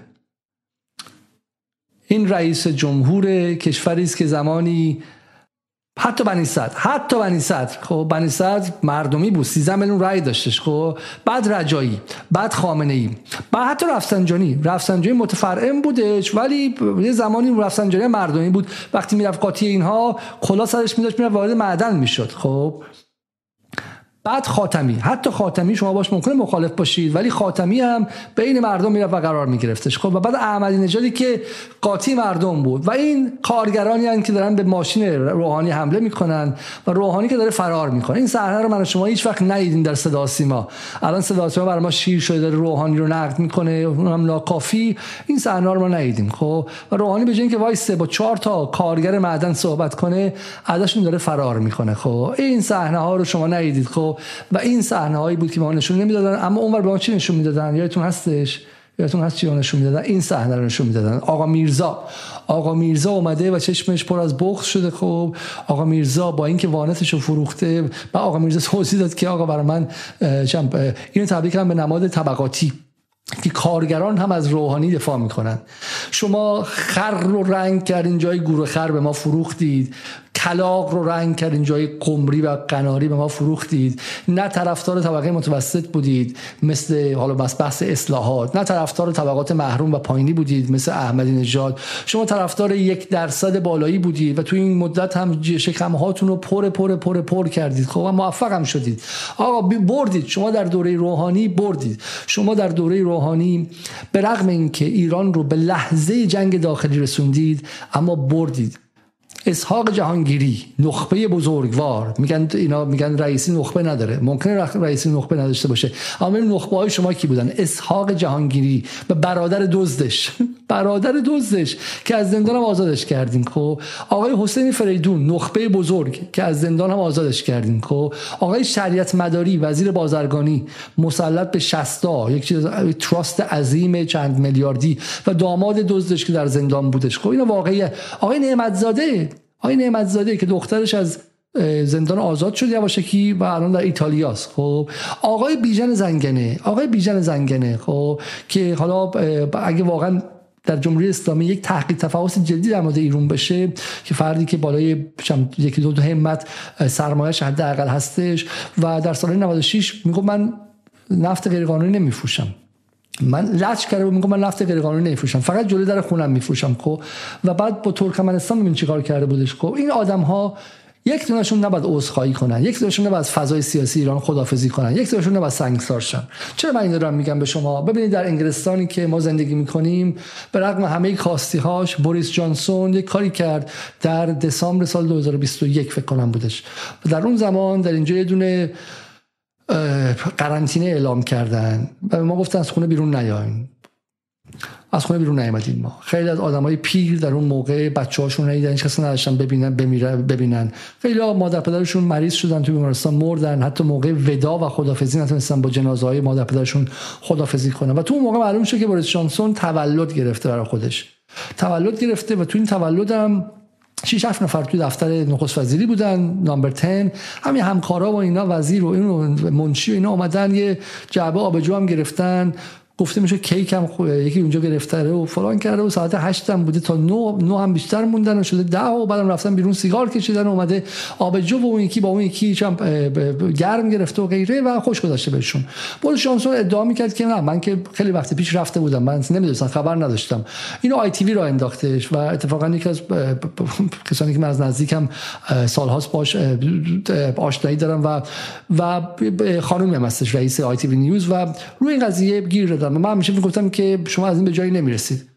و گیر دادن گیر دادن گیر دادن و از من مشکل دارم با این قضیه چون واقعا اتفاقات خیلی کلانتری در انگلستان افتاد که واقعا مهمتره. ولی حالا در صورت افکار براش مهم بود براش مهم بود. مثل سیسمونیگی تو ایران مثلا. خب اینقدر به این قضیه گیر دادن که بوریس جانسون در نهایت کله پا شد. از نخست وزیری اومد کنار. ولش نکردن باز ادامه دادن. بوریس جانسون از پارلمان اومد بیرون و از حزب کارگرم از حزب محافظه کارم اومد بیرون و بازم دنبالش کردن. تو آمریکا الان ترامپ دادگاه داره میره. خب سراغش اومدن. تو همین انگلیس جرمی کوربن بنده خدا که سیاست با اخلاق اشتباه گرفته بود و منم سالها طرفدارش بودم ولی واقعا قابل بخشایش نیست. طوری که به اسرائیلی ها و به صهیونیستا باختش. نه فقط بیرونش کردن از رهبری حزب بلکه اصلا سراغش از خود حزبم اخراجش کردن.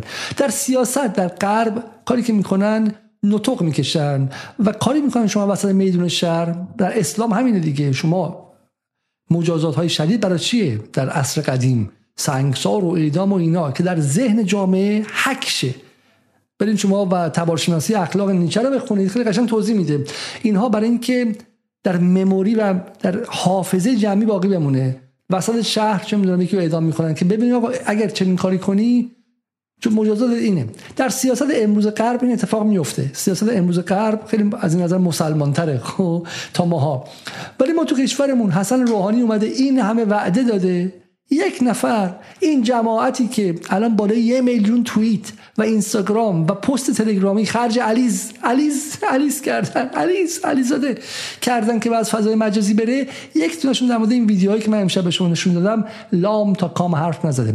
یه نفرشون نگفته که حسن روحانی شما در سال 94 من هزار بار گفتم ده هزار بار دیگه اگه عمری داشته باشم میگم. توی فضای مجازی ایران نمیرم سکوب پایه می‌ذارم میام دم خونه هاتون داد می‌زنم. حسن روحانی برجام رو با همه نقص های جدیش در 4 بهمن سال 1394 اجرایی کرد. در 6 بهمن شی جین پینگ وارد ایران شد. و حسن روحانی چیکارش کرد؟ حسن روحانی به جای اینکه بگه که آقای شی جین پینگ خوش آمدی اینجا خب. خوش آمدی اینجا. حسن روحانی باش بیمحلی کرد و ولش کرد رفتش ایتالیا.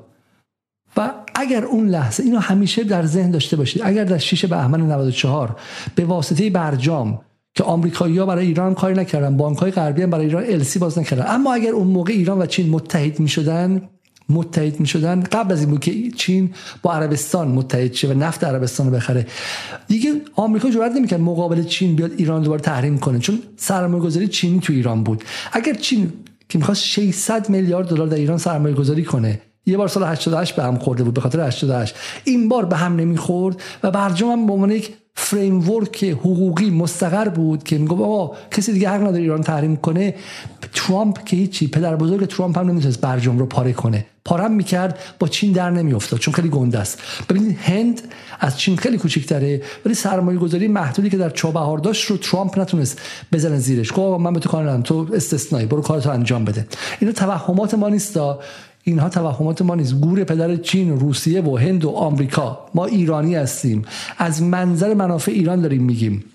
داریم میگیم اون لحظه اگر روحانی ذهنش اینقدر بیمار نبود قرب زدگی بیمارگونه نه قرب زدگی عادی. اینقدر پاتولوژیک و آسیب شناسانه ذهنش قرب زده نبود و می‌فهمید که آقا منافع تو خود انگلیس دارن میرن با چین کار کنن تو خود آمریکا دنبال چین هستن. نبود. این بلا سر ایران نمی اومد و یک نفر از اینها نیامده از روحانی یک سوال کنه. یک سوال نکرده. خب دعوت رئیس جمهور چین چه گذشت؟ فرهیختگان گفته. می‌گفته حالا توالت هم نداشته. من راست روز با خودش. آقای ظریف نامه گلایه ظریف از زنگنه در پرونده گاز ترکمنستان به روحانی چی بودش؟ خب ماجرا. ماجرا. ماجرا چی بود؟ ماجرا این بودش که همکاری گازی ایران و ترکمنستان می توانست اون موقع ایران رو به قطب انرژی منطقه بدل کنه و, زنگنه آمدانه این رابطه رو قطع کرده بود. خب زنگنه آمدانه این رابطه رو قطع کرده و می‌گفت من نمی‌خوام بذارم. شما با شما با ترکمنستان کار کنید. رابطه ایران و ترکمنستان تخریب کرده بودش. به همین سادگی. خب تخریبش کرده بود. و این باعث شده بود که خط لوله توپی اگه اشتباه نکنم از ایران و ترکمنستان رد نشه. به همین سادگی.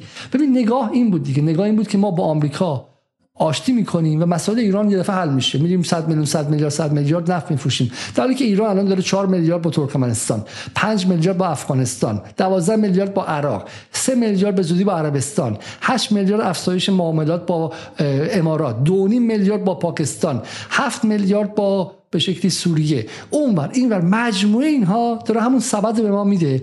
بدون اینکه این سبد فلاکچویشن داشته باشه یعنی بالا پایین داشته باشه و آسیب پذیر باشه به حرفهای واشنگتن. سبدیه که استیبله و ثابته. خب همه حرف اینه. همه حرف اینه. و این رو نمی‌خواستم بذارم ما انجام بدیم خب به این رابطه ایران و ترکمنستان یک جنایت اتفاق افتاده. رابطه ایران و چین ابر جنایت اتفاقی که در مورد پس زدن شی جین پینگ در 6 بهمن 1994 اتفاق افتاد از ترکمنچای بدتر بود. من این رو میگم. از در حد کودتای 28 مرداد سال 32 بود. اگر کسی اقتصاد جهان رو بفهمه اگر کسی معادلات نظم جهانی در حال گذر رو در سال 2016 می‌فهمید و می‌فهمید که اون لحظه تاریخی انتخاب می‌تونست ایران رو یک جهش پنج پله‌ای در اقتصاد جهان بهش بده و شما الان به جای پراید می‌تونستید ماشین خوب سوار بشید. خب الان در ایران درآمدتون به جای مایی به سالی 3000 دلار 5000 دلار بود و رشد ایران به جای 2 درصد الان 7 درصد بود. این رو اگر کسی بفهمه قضیه حله. اتفاقی که روحانی در 6 بهمن 1994 رقم زد یک ابرخیانت تاریخ ایران در 200 سال گذشته بود. بدتر از وسوق و دوله و غیره اینها. من این رو سرش وای میستم و معتقدم که امیدوارم تاریخدان هایی بیان تاریخدان های بیطرفی بیان که این قضیه رو ثابت کنن. سر قضیه ترکمنستان همین اتفاق افتاد. سر قضیه لازقیه همینطور. این رو از نیروهای نزدیک به سلیمانی من شنیدم که سلیمانی به واسطه اسد گفته بود که ما بندر لازقیه آماده است که در اختیار ایران قرار بگیره و جهانگیری و روحانی استنکاف کردن رفیوز کردن به قول انگلیسی. مثلا نمی‌خوام ما قبول نداریم. ما پول نداریم برای لازقیه. لازقیه رو نپذیرفتن. طلاهای ایران رو فروختن. مثلا یه دونه سلطان سکه رو آمولی لاریجانی اعدام کرد بنده خدا رو. ولی سلطان نابودی سکه ایران روحانی و رئیس بانک مرکزیش بودن که سکه رو تو بازار پخش کردن خب. برای اینکه مردم طبقه متوسط خوشحال باشن قیمت بیاد پایین. و بعد باعث شد که در دوره‌ای که همه داشتن برای مقابله با دلار طلا خرید می‌کردن شمش طلا میخریدن؟ ترکیه حتی روسیه حتی و بقیه کشورها. ایران تنها کشوری بود که شمش های فراوانش رو فروخ و ذخیره طلای خودش رو آمدانه کم کرد. یک خیانت ملی تمام ایار. خب. و و یکی دیگر رو ببینیم. یکی دیگر رو ببینیم. شاید ذهنمون خیلی خیلی باز شه. یه اتفاق خیلی مهم افتاد. شما ممکنه بگی آقای علیزاده همه حرفا رو می‌زنید ولی ما در دوره روحانی وضعمون داشت بهتر می‌شد. وضعمون داشت بهتر می‌شد. من می‌خوام نشون بدم به شما که چرا وضعتون داشت بهتر می‌شد. ایرنا یک چیز خیلی خیلی مهمی رو چاپ کرده. و میگه کل مداخلات بانک مرکزی در بازار غیر رسمی ارز به میلیون دلار. منبع بانک مرکزیه. دو تا خیانت اتفاق میفته اینجا. یه خیانت در دوره احمدی نژاد اتفاق میفته در سال 90 که 16 میلیارد و 330 میلیون دلار از پولی که باید تو صندوق ذخیره ارزی باشه احمدی بیرون میاره برای اینکه بتونه مقابله کنه با موج اول تحریم ها و پول پاشی می‌کنه. پول پاشی می‌کنه. احمدی نژادی که در سالهای اوج قیمت نفت به جای اینکه بیاد به تولید ایران کمک کنه دروازه های ایران باز کرد به به شکلی به اجناس خارجی و واقعا یک فرصت تاریخی رو سوزوند. ببین من دارم احمدی نژاد نقد می‌کنم به همین صراحت خب. یه فرصت تاریخی رو در اقتصاد ایران سوزوند و واقعا کاری که احمدی نژاد در سیاست منطقه در سیاست بین الملل کرد به هیچ وجه در اقتصاد متنابش اتفاق نیفتاد. در اقتصاد کاملا IMF رفتار کرد. اومد 16 میلیارد 330 میلیون دلار رو پول پاشی کرد. و حسن روحانی ببین در سال 95 و 96 دقیقا همین کارو کرد. اگر در سال 95 و 96 شما مزه برجام به ذائقتون خوش اومد این به خاطر برجام نبود. که می‌گفت سرشار آقای روحانی می‌گفت سرشار از مواهبه سرشار نبود. این برای این بود که 18 و نیم میلیارد دلار از پولی که بعد برای توسعه ایران ذخیره بشه پول پاشی شده بود. و سلام پول پاشی شده بود. پول پاشی کرده بود که بتونه انتخابات ببره. برای پیروزی در انتخابات 96 چون برجام هیچ دستاوردی نداشت. من اینو به صراحت بهتون میگم. به کسی که 10 تا کنفرانس سرمایه گذاری ایران تو لندن رفتن و همه می‌گفتن آقا نمیشه سرمایه گذاری کرد تو ایران. کاری نمیشه کرد. برای اینکه بانک های جهانی قبول نمی‌کنن که برجام رو جدی بگیرن. در لندن ایران بریج برگزار شد. اونایی که رفتن برم بیارم این سرچ کنید. خب؟ اتفاقی که در اون سالها افتاد و زائقه شما شیرین شد بعد از حلقومتون در سال 97 بیرون اومد. اقتصاد ایران رو با پولپاشی 11 میلیارد در سال 95 18 میلیارد در سال 96 مجموعا 30 میلیارد دلار در دو سال 95 96 اقتصاد ایران رو بالا نگه داشت و بعد شما رو به حزیز گذاشت. تمام صندوق ذخیره ارزیتون هم خالی بودش. بعد رفتیم پایین اون پایین پایین و بعد رسیدیم به سال 98 این اتفاق افتاد. حسن روحانی دستاورد برجام که میگه این رو بیا نشون بدن. آقایون صدا سیما پنج اقتصاددان تاریخدان آدم هایی که به بانک مرکزی مسلطن بردارید بیایید و اعلام جرم کنید. اگر شما اعلام جرم کرده بودیم علیه حسن روحانی علیه اسحاق جهانگیری علیه سیف علیه تم... علیه بیژن زنگنه علیه عباس آخوندی علیه این گنگ مافیایی که ایران رو در 8 سال گروگان آمریکا کرد اگر اعلام جرم کرده بودی برای کشتن پدر مادرهایی که در کرونا فوت کردن چون حسن روحانی حاضر نبود واکسن چینی وارد کنه امروز امروز وضع ما این نبود و سه ماه دیگه چهار ماه دیگه تو انتخابات وضعتون از این بدتر نخواهد بود و زن زندگی آزادی هم اتفاق نمیافتاد. ولی شما سنگ رو بستید و سگ رو رها کردید. شما از دادخواهی مردم ایران به نسبت به این خودی ها حذر کردید و یک سوال این که شاید دستاتون با هم توی جیبه. وگرنه قوه قضایی سالم دادخواه اگر ایران داشته باشه الان باید قاعدتا علیه حسن روحانی اعلام جرم کنه. مگر اینکه نگران باشه که حسن روحانی بیاد چهار تا این وری اصولگرا هم لو بده. چون چهار چون عقل من به جای دیگه نمی‌رسه. عقل من به جایی نمی‌رسه که حسن روحانی اومده باشه. ایران رو گروگان بگیره. اقتصاد ایران رو به لحظه جنگ داخلی بکشونه. یه روز در میون با آقای خامنه ای فوش بده. و کسی هم جرئت نکنه بیاد حتی نقدش رو تو صدا انجام بده. این طبیعی نیستش. مگر اینکه سیستم مافیایی و فساد سیستماتیک اینقدر در هم تنیده است که این وریام چهار نفرشون نگرانن؟ خب اگه نبودن وقتی رئیس سابق صدا کیه؟ آقای علی اسکری الان کجاست؟ رئیس پتروشیمی ستاره خلیج فارس.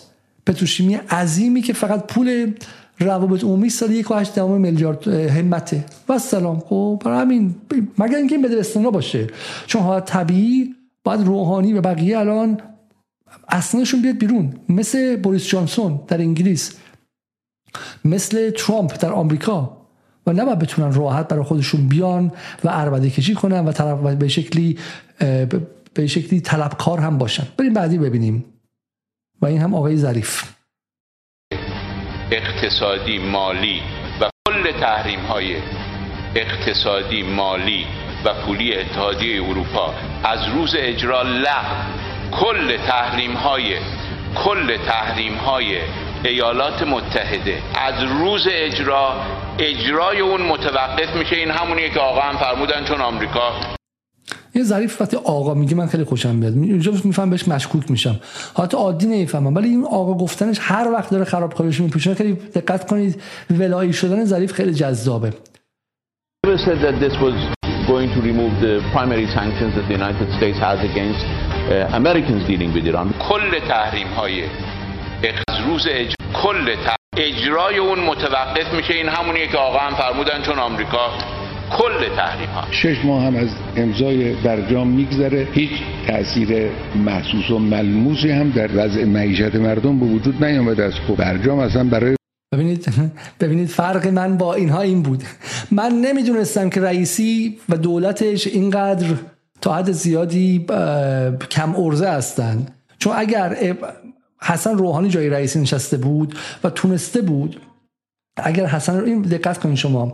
اگر حسن روحانی جای رئیسی نشسته بود و تونسته بود که درآمد ایران رو برسونه به کجا؟ برسونه به اون چیزی که عددی که من بهشون نشون دادم. یعنی اون عددهای آره 113 میلیارد دلار و 60 میلیارد نفت و 52 میلیارد هم به شکلی صادراتگری نفتی به اون لحظه 313 میلیارد تاریخی برسونه. اینو پول پاشی می‌کرد و زائقه ها رو شیرین می‌کرد. ولی رئیسی سیاست ایران رو بلد نیستش. رئیسی بنده خدا اصلا سیاست بلد نیست. قاضی بوده خب. و واقعا آمدنش از قوه قضاییه به دولت یه خطای راهبردی بودش. من اینو خیلی ساده بگم. اگر برعکس بود اگر برعکس بود نه اینکه الان جلیلی بود بهتر بود جلیلی هم سیاست بلد نیست. شما باید کسی بذاری که هوشش معادل هوش حسن روحانی باشه. روحانی سیاست ایران به شدت بلده. اصلاح طلبها سیاست ایران رو به شدت بلدن. رگ خواب مردم دستشونه رگ فریب مردم دستشونه خب؟ یه آدم در حد اینا میذاشتی. احمد اینجا مثلا باهوش بود می‌تونست احتمالاً. از خطاهاش خیلی زیاد بود. آدم آدمی هم بود که سیستم رو داشت واقعا به انفجار میرسون سال 88 89 اینا با آدم قابل اعتمادی نبود خب؟ ولی آدم هوشمند میذاشتی که دو تا کار سیاسی بلد باشه نمیاد بگه که آقا ما اول بذار همه ما همه بدهیامون رو با کشورهای همسایه تصفیه کنیم بعد اون کارو کنیم این کارو کنیم بعدا به مردم می‌رسیم. نه نه نه.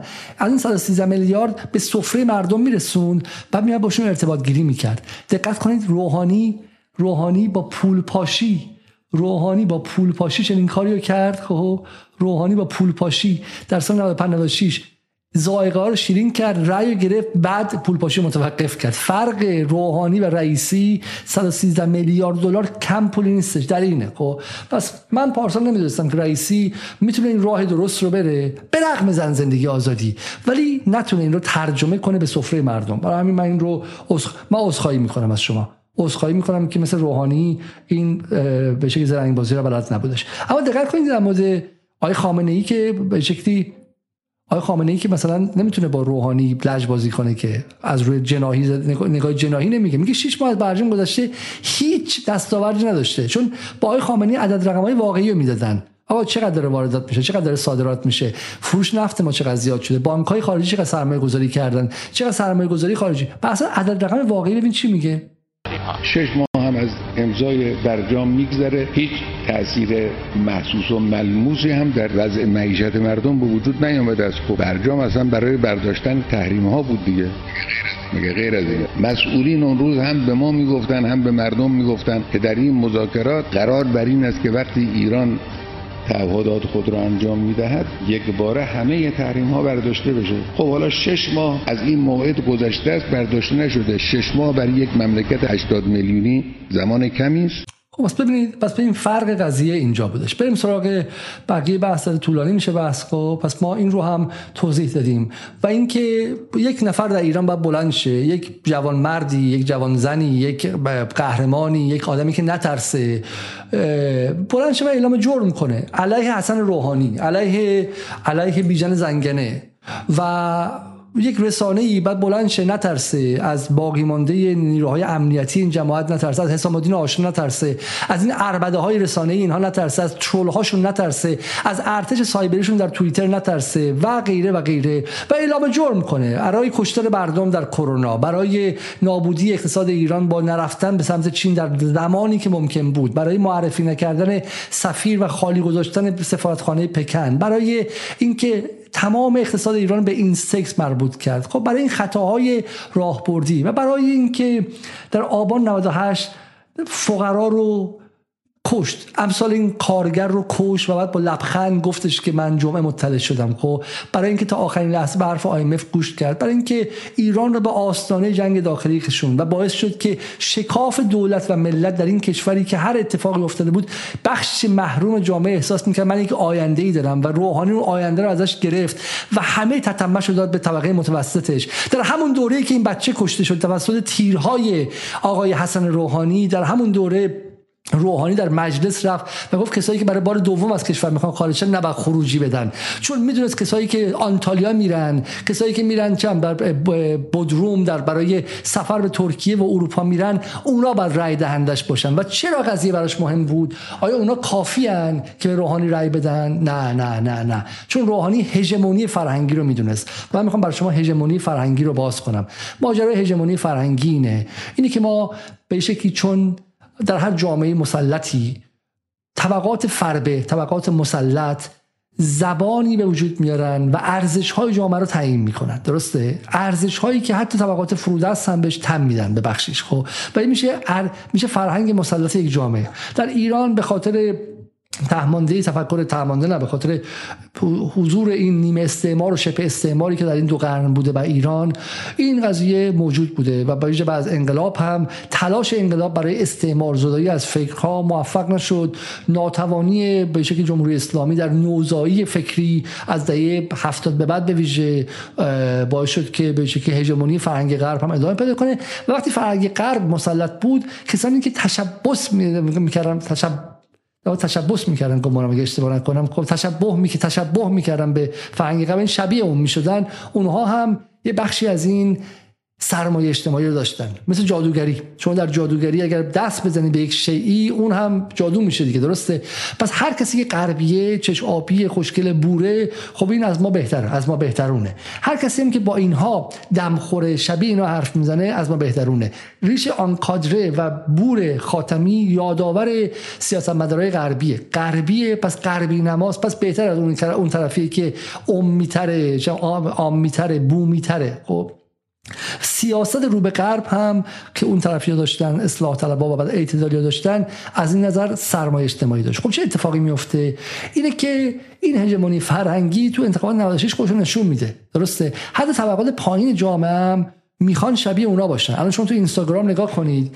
اینستاگرام نگاه کنید چگونه اینها با سرمایه اجتماعیشون هژمونی فرنگی می‌سازن. اینا فکر اینا به شما میگن که از چی خوشت بیاد چی خوشت نیاد. ارزش اجتماعی اینا می‌سازن. به یادتون بیاد حالا رئیسی هنوز میگم موفق نشده ترجمه کنه موفقیت های اقتصادی شو و بعدم میگم توی دولتش آدم غیر علیه السلام هم کم نیستش هنوز. خطام خیلی زیاد داشتن تو دولتشون. ولی احمدی نژاد احمدی نژاد خطا خیلی زیاد داشت. ولی از نظر جیب من چون الان میگن که آیا علیزاده این عدد رقم رو به ما نشون نده. جیب ما خالی تر شده. من میگم راست میگید شما. و شما جیبتون تو دوره احمدی که پرتر شده بود که. همتون پرتر شده بود. احمدی نژاد بین سال 84 تا 88 وضعیت اقتصادی خوب شده بود. هیچ کس نمی‌تونه بگه نه. احمدی پول پاشی کرده بود. پول نفت فراوون آورده با همدیگه سر سفره خورده بودیم. نفت آورده سر سفره برای اولین بار. ولی یادتون اون موقع چقدر به طبقه متوسط در عذاب بود از احمدی نژاد. جمله‌ای که می‌گفتن این بود که آدم خجالت می‌کشه که این با این ریخت و قیافه رئیس جمهورشه. این نماد هژمونی فرنگیه یعنی فکری که اشغال شده است. پس بحث فقط بحث جیب نیست. بحث فقط منفعت نیست. مثل کسی که خواستگار داره می‌خواد ازدواج کنه میگه آقا این دختر این پسر خب خیلی بهتره هم با سوادتر معدبتره چه می‌دونم آیندهش بهتره باثبات‌تر ذهنش بهتره دیوونه نیستش فلان اون یکی لات به نظر میاد زنه خود خلوچل به نظر میاد. میگه من از این خوشم من اونو دوست دارم مثلا کاری ندارم. خب هژمونی فرنگی جایی که شما در سطح ناخودآگاه داری فکر می‌کنی. عقلت عقل خرد ورزانه محاسبه نیست. instrumental reason نیستی؟ ناخودآگاهته اونو من دوست دارم. شما کسی دوست داری که اون سلطه فرنگی سمتشه؟ ترانه دوستی ها تلویزیون بی بی سی اون جنس مرجع های اجتماعی. خواننده پاپت اون یکی نویسندت و غیره اونا تعیین می‌کنن شما کدوم سمت بری خب؟ و دردناکش اینه دیگه. دردناکش اینه که حتی متفکرین مثلا چپ ایران و متفکرین عدالت خواه ایران و درس خونده ها و دانشگاهیام تو این دو دهه همشون پشت اون هژمونی فرهنگی غربگرا راه افتادن.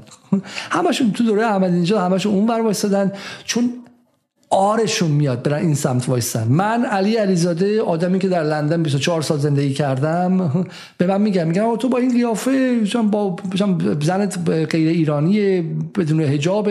مادرت تو ایران تو دهه 60 هم بعد حجاب بوده رو در میون میگرفتنش. خب خودتو به خاطر ریخت قیافت تو ایران می‌گرفتن تا وقتی بودی. خب پس سبک زندگی سبک زندگی رئیسی و احمدی نژاد نیستش که. تو چرا از چی دفاع می‌کنی؟ پول گرفتی از اینا؟ بحثشون همینه. اینه که تو چگونه تن به این هژمونی فرهنگی نمیدی؟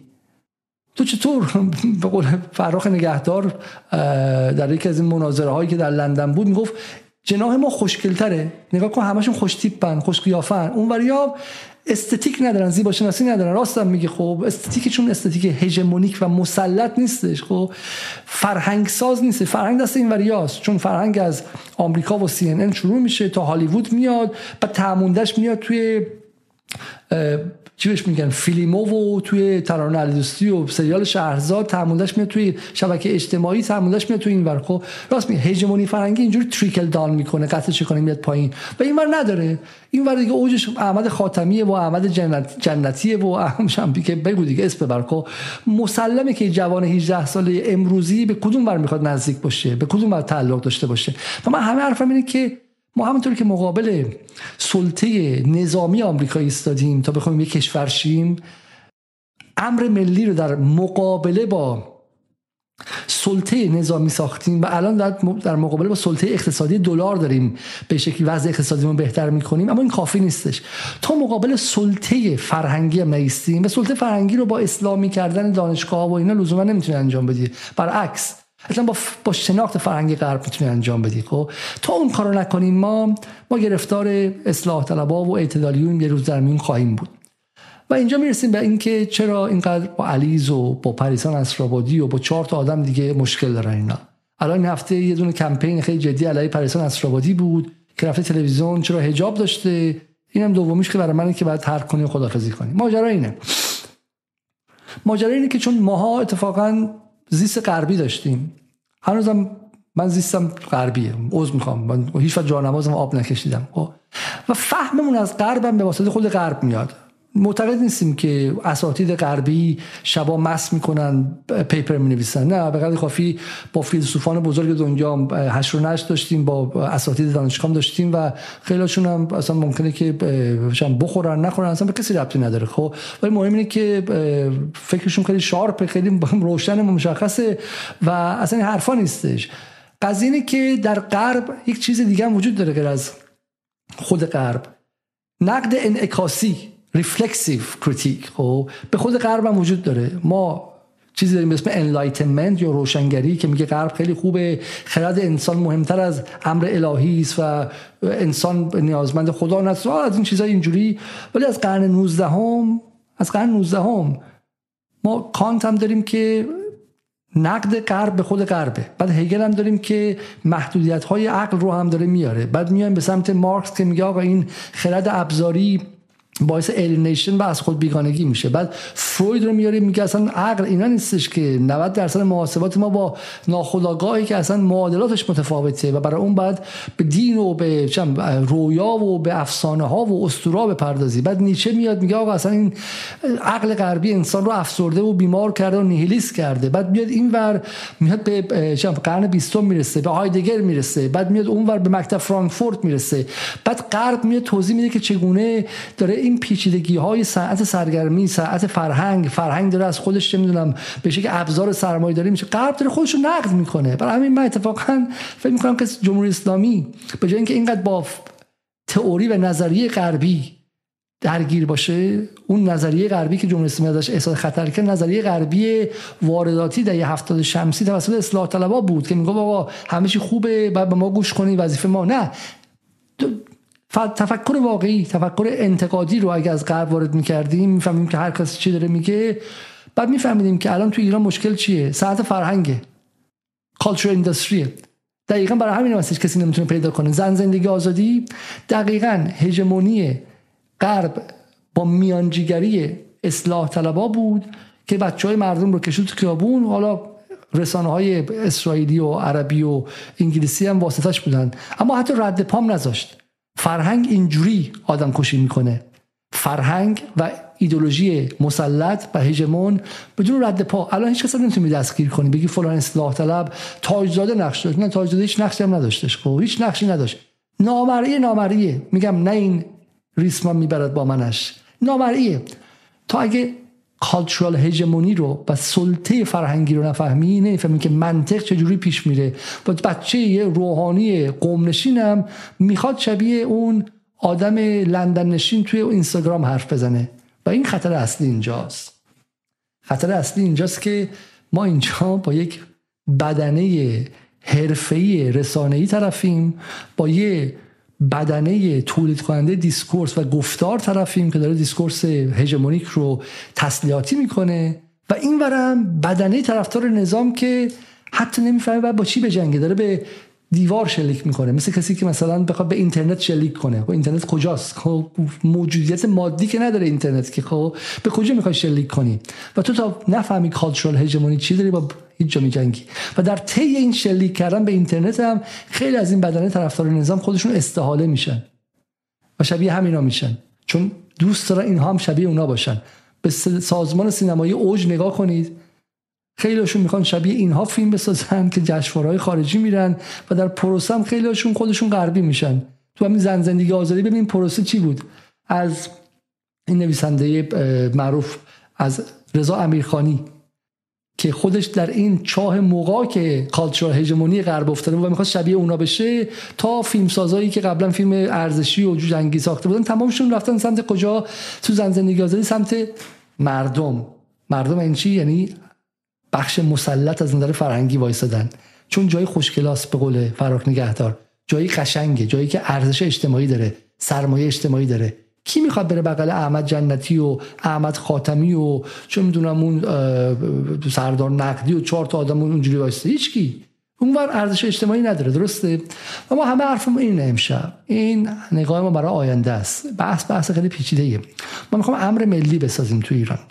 من به حزب اللهی ها و کسایی تو دستگاه هستن و تو حکومت هستن کار ندارم. خیلیشون منفعت دارن. خیلیشون تو همین دعواهایی که میشه وزیر میشن و وکیل میشن و رئیس فلان روزنامه میشن و رئیس فلان نهاد میشن. من به اون کار من با مردم عادی کار دارم که تو این وسط سهمی از حکومت ندارن. توی این دعوای هژمونی فرهنگی هم می‌خوام برن خب و دیوونم برن سمت احمد جنتی و احمد خاتمی وایسن فوش بخورن. خب میرن سمت خوشگلا وای خوشگلا که میگم فقط چهرهشون نیستا که حالا مثلا خوش رنگ و لعابن نه نه نه. تو فرهنگ ما خوشگلتره. اینکه داد بزنی بگی که مردم مظلومین کیان پیرفلک رنگین کمان. من تو رو می‌بینم یاد کیان پیرفلک میفتم شیعگری ما اصلا مظلوم پروری ما و غیره همشون به اون سمته. درسته؟ برای همین سمت مردم سمتی که ارزش داره اونور کی می‌خواد سمت حکومت وایسه؟ حکومتی که همیشه جائر بوده تو فرهنگ ما و تاریخ ما. برای همین تو این هژمونی من می‌خوام حرف سختی بزنم که شما باید بتونید محاسبه پیچیده ای کنی و بگی اگه من می‌خوام امر ملی بسازم اینجا فارغ از اینکه منفعت دارم ندارم کجا وای میستم؟ بالا بهش می‌رسیم. این بحث خیلی بحث خیلی بحث جدی امشب و این در نتیجه گیری که من امشب اگر بتونم از شما بکنم اینه. خب پس من چه چیزهایی گفتم. گفتم که حسن روحانی و وعدهاش که هیچ مشکلی نداره.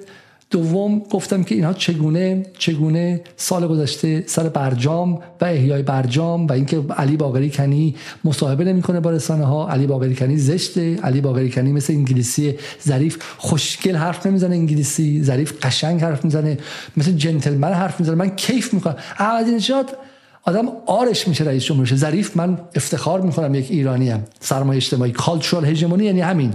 کالچور هژمونی یعنی که شما به صورت ناخودآگاه احساس کنید کجای این میدان می‌خوای بیستی خب؟ و بعد اینا که نتونستن در مورد ایه برجام بیان و اقتصاد ایران رو دوباره گروگان آمریکا قرار بدن و به واسطش خودشون بیان در زن زندگی آزادی نقش آفرینی کردن با جامعه شناسانی کردن کاذب ماجرا. یعنی سه روز اول جامعه شناسانه بود شورش فرنگی انجام شده بود خیلی هم ما وایسادیم گفتیم که آقا هرچی بچه رو اذیت کرده جوان رو اذیت کرده این نمیشه. جامعه ایران حقش رو خواهد گرفت و این چنگانگی و بپذیرید. شما کاری نمیشه کرد که. ها موقع ما داد زدیم خیلی هم ناراحت شدن. حزب الله گفتن که حجاب اجباری. گفتیم آقا حجاب اجباری غیر اجباری. این جامعه زنده است. اینو داره می‌خواد. می‌خواد جنگ داخلی را بندازی برو باشون بشه اما دیگه هم دخالت نکردیم. علت که من دخالت نمی‌خوام در مورد حجاب این چیه؟ من عمیقا معتقدم که ملت ها باید تکلیف خودشون خودشون روشن کنن. و من به national determination یا self determination به حق حاکمیت ملی معتقدم. من ده بار اینجا داد زدم که به ایران چه ربطی داره تو افغانستان چه اتفاقی میفته. و برای میگم به علی علیزاده چه ربطی داره در داخل فرهنگ ایران چه اتفاقی میفته. فرهنگ ایران خودش دعواشو با هم انجام میده. من با عنوان علی علیزاده از لندن با یک زاویه دیده یه خود باستر دسترسی به اخبار انگلیسی و فهم خود وسیعتر و اتفاقا چون منفعتم به ایران گره نخورده. صبح صبح هم نمی‌دونم اداره و یه آدمی چه می‌دونم عقب مونده و عقده ای مثلا بخواد حال منو بگیره و من عصبانی شم و بگم که اصلا جمهوری اسلامی باید برود. سربا کارمند اداره پاسپورت چقدر بد با من حرف زد. جمهوری اسلامی باید برود چون این چیزا رو ندارم می‌تونم ذهنم خود objective عینی و شاید حتی انتزاعی باشه. شما بگو انتزاعیه خب آره. از بالا و از فرای ورای تاریخ قضیه رو ببینم. و به شما بگم که آقا برجامه دیگه باخته این راه حل شما نیست. راه حلتون چرخت به شرقه. در همین حد. برین توش. آیا مسائل ایران حل میشه؟ خیر. برعکس ما معتقدیم مسائل ایران فراوانه. هر جامعه مسائلش بسیار بسیار زیاده. مسائل جامعه ایران فراوان و بسیاره. و ما میگیم تازه این پارادایمی که عوض کنی عینک که بذاری تازه شروع میشه. محیط زیست ایران مسئله داره پیری جمعیت ایران مسئله است بحث کریدورها خودش تازه اگه کریدور فهم بشی خیلی کریدورها می‌خواد از عراق رد چون کریدور از شمال می‌خواد رد شه. الان اردوغان مشکله. هر چی دیرتر عینک چشمتو تو به روز کنی از قافله عقب افتادی. ولی اگه عینک رو عوض کنی آیا مسائل حل میشه؟ خیر. الان انگلیس مسئلهش حله؟ نه انگلیس 1100 تا مشکل داره خب. ولی اگر انگلیس گرفتار برگزیت یا عدم برگزیت بود همچنان کش داشت داشت جامعه مثلا له می‌شد خب. برای همین ما همه خواستمون این بود از انگلیس از اینجا که آقا عینک تو عوض کن از غرب محوری بیا به شرق به شرق. اصل ماجرا این بود. اینم ما گفتیم ما. و تحلیل ما در مجموع درست بوده. تحلیل ما در مجموع درست بوده. بعدم که دیدیم که رئیسی سیاست های ارزی اشتباهی داره در برجام در در جدال 6 تا 7 تا برنامه ساختیم. دلار کجا میره؟ دلار زدایی در داخل ایران. سیاست های غلط. با همین جبرائیلی و غیره سعی کردیم که پیدا کنیم پول کجا بوده. برای همین ما در مورد این قضیه سرمون بالا می‌گیریم. میگیم اقتصاد کلان ایران در دوره رئیسی به رغم زن زندگی آزادی بهتر شد اما اقتصاد داخل ترجمه نشد و ما سر ترجمهش وایسادیم و عربده زدیم و جریان ساختیم سعی کردیم که پول از حلقوم اولیگارشی بکشیم بیرون چون معتقدیم که اولیگارشی هم از این بحران استفاده کرد و پولا رو بر نگردون پیمان سپاری رو قبول نکرد مقابل دولت تقیان کرد و غیره. این ما گفتیم. اما بریم سراغ یک موضوع پایانی. و اینکه اینها چگونه این بازی رو در میارن. بازی قدرت این غربگراها این اصلاح طلبها این اعتدالیون چگونه است؟ بیایم اینجا رو با هم ببینیم. خب این آقای کیه؟ این آقای امیر تنهاست. با عنوان یک مشتی نمونه خروار. آیا امیر تنها امروز گفته که این کاربر در 25 خرداد اعلام که اگر وضع اقتصادی کشور تا سال آینده تغییر نکنه از اینجا میره. خب جمع کن برو. البته می‌دونم پروتر از این حرفو هستی. شما بگین امیر تنها چه اهمیتی داره؟ من به شما معرفیش می‌کنم. که بفهمید اهمیتش چیست. خب. آقای وحید حاجی پور که قبلا خبرنگار اشتباه نکنم نفت فارس تسنیم یا ایرنا یا جاهای به شکلی رسمی بودش میاد و این رو ریتویت می‌کنه. خب. بعدی. مثلا می‌خوام امیر تنها این رو ریتویت می‌کنه. میگه تو خود حالا چیزی من قبلا گفته بودم بگذاریم ازش خب. وحید حاجی پور علی امروز نشون میده شرافت داره یا در بیشرفی به سر می‌بره؟ هر شما جوابشو می‌دونیم. شما امشب به شرافت ایشون پی می‌برید. امیر تنها حامد مرادی رو ریتویت می‌کنه. 25 خرداد رسید. مرد باش و شرافتمند برو. امیر تنها میگه که پیام برازجانی رو ریتویت می‌کنه که در این اتاق ایران من هستش. خب میگه طبق ادعای خودشان بعد سعید قاسمی ریشش به ترش توحید عزیزم جلو وزارت خونه خودسوزی کرده باشه و علی زمان شبکه مجازی رفته باشه. اما پای حرفشون نمیمونه و دبه کردن. چرا؟ چون انقلابی ان خب. بهرام میگه که علی علیزاده 25 خورده اومد گفت خبری از گشایی شهید نشد میرم. برم قول میده نه. دوباره وحید حاجی پور دوباره امیر تنها دوباره عبدالرزاق داوری میاد. پیام برزجانی رو ریتویت می‌کنه. بعد عبدی مدیا میاد این کار انجام میده و بعد رحمت الله بیگدلی میاد این رو می‌نویسه. خب منظورم این که ببینید اینجا شما کل شبکه رو کل شبکه رو می‌تونید پیدا کنی. خب من اینکه بفهمید که امیر تنها چه کسی است میگه به نظرم هر وقت خواستین هاشمی رفسنجانی رو نقد کنید یه کیش دیگه بسازید. 25 سال هر مدیر عاملی میره می‌خواد کیشو برگردون به همون دوران. یعنی از بدنه رفسنجانیه درسته؟ حالا آقای امیر تنها امروز چی گفته؟ امیر تنها امروز حرف جالبی زد. میگه آیه یه ماه پیش 20 روز پیش که من با قنیجاب مناظره داشتم اومد اولین نفر بود که میگفتش که آیه قنیجاب به احترامتون میستم و کلا از سر برمیدارم. و امروز اومد گفتش که من پیداش می‌کنم. امیدوارم که پیداش کنم. اوکی. اگر نبود. آها. امروز گفتش که این ماست دو هفته پیش 60 هزار تومن بود. تا سه روز پیش 89 هزار تومن. و از دیروز شد 100 هزار تومن. دقیقا چه اتفاقی در این مملکت افتاده که از دو هفته پیش تا امروز قیمت یک دبه ماست؟ باید 40 هزار تومن بالا رفته. دولت چیکار داره می‌کنه دقیقا؟ نهادهای نظارتی به چی نظارت می‌کنن؟ بابا جان مردم گرفتارن. خب بس چیه؟ آیه امیر تنها که قنی نژادی رو به احترامش میسه و کلاه سر برمیداره که بزرگترین مخالف با دخالت دولت در قیمت گذاری دستوری و دخالت دولت در بازار. قنی نژاد معتقد بازار باید رها باشه آنارشیزم کامل برای خودش هر کاری خواست بکنه. امیر تنها یه ماه پیش برای سر بلند می‌کنه و امروز میگه دولت چرا ماست رفته بالا؟ امیر تنها کیه؟ امیر تنها به نظر میاد که کسی که منا قصه فکر کنم اگه اشتباه نکنم مناقصه پروپاگاندای دولت روحانی تیم روحانی رو گرفته. برای همین هم تو بدن اصلاحات با هم خیلی دعوا دارن با هم کل کل دارن. این کسی که بودجه رو گرفته گفته میشه من نمی‌دونم. گرفته و بگه آقا من تیم سازی می‌کنم شبکه سازی می‌کنم و با شبکم میام و هر کی لازم شد می‌زنم. صبح صبح موج به وجود میارن. امیر تنها رو دنبال کنید. صبح صبح می‌فهمید که امروز موضوع چیه. رئیسی توی ونزوئلا زیاد خندیده. زنش چادرش محکم گرفته. میزش با پوتین زیاد بزرگ بوده. وزیر خارجه روسیه وقتی داشته در ایران حرف می‌زده خمیازه کشیده. پس فردا فلان شده. پس اون فردا ماسک گرون شده. پس اون فردا دولت در قیمت ماسک زیاد دخالت کرده.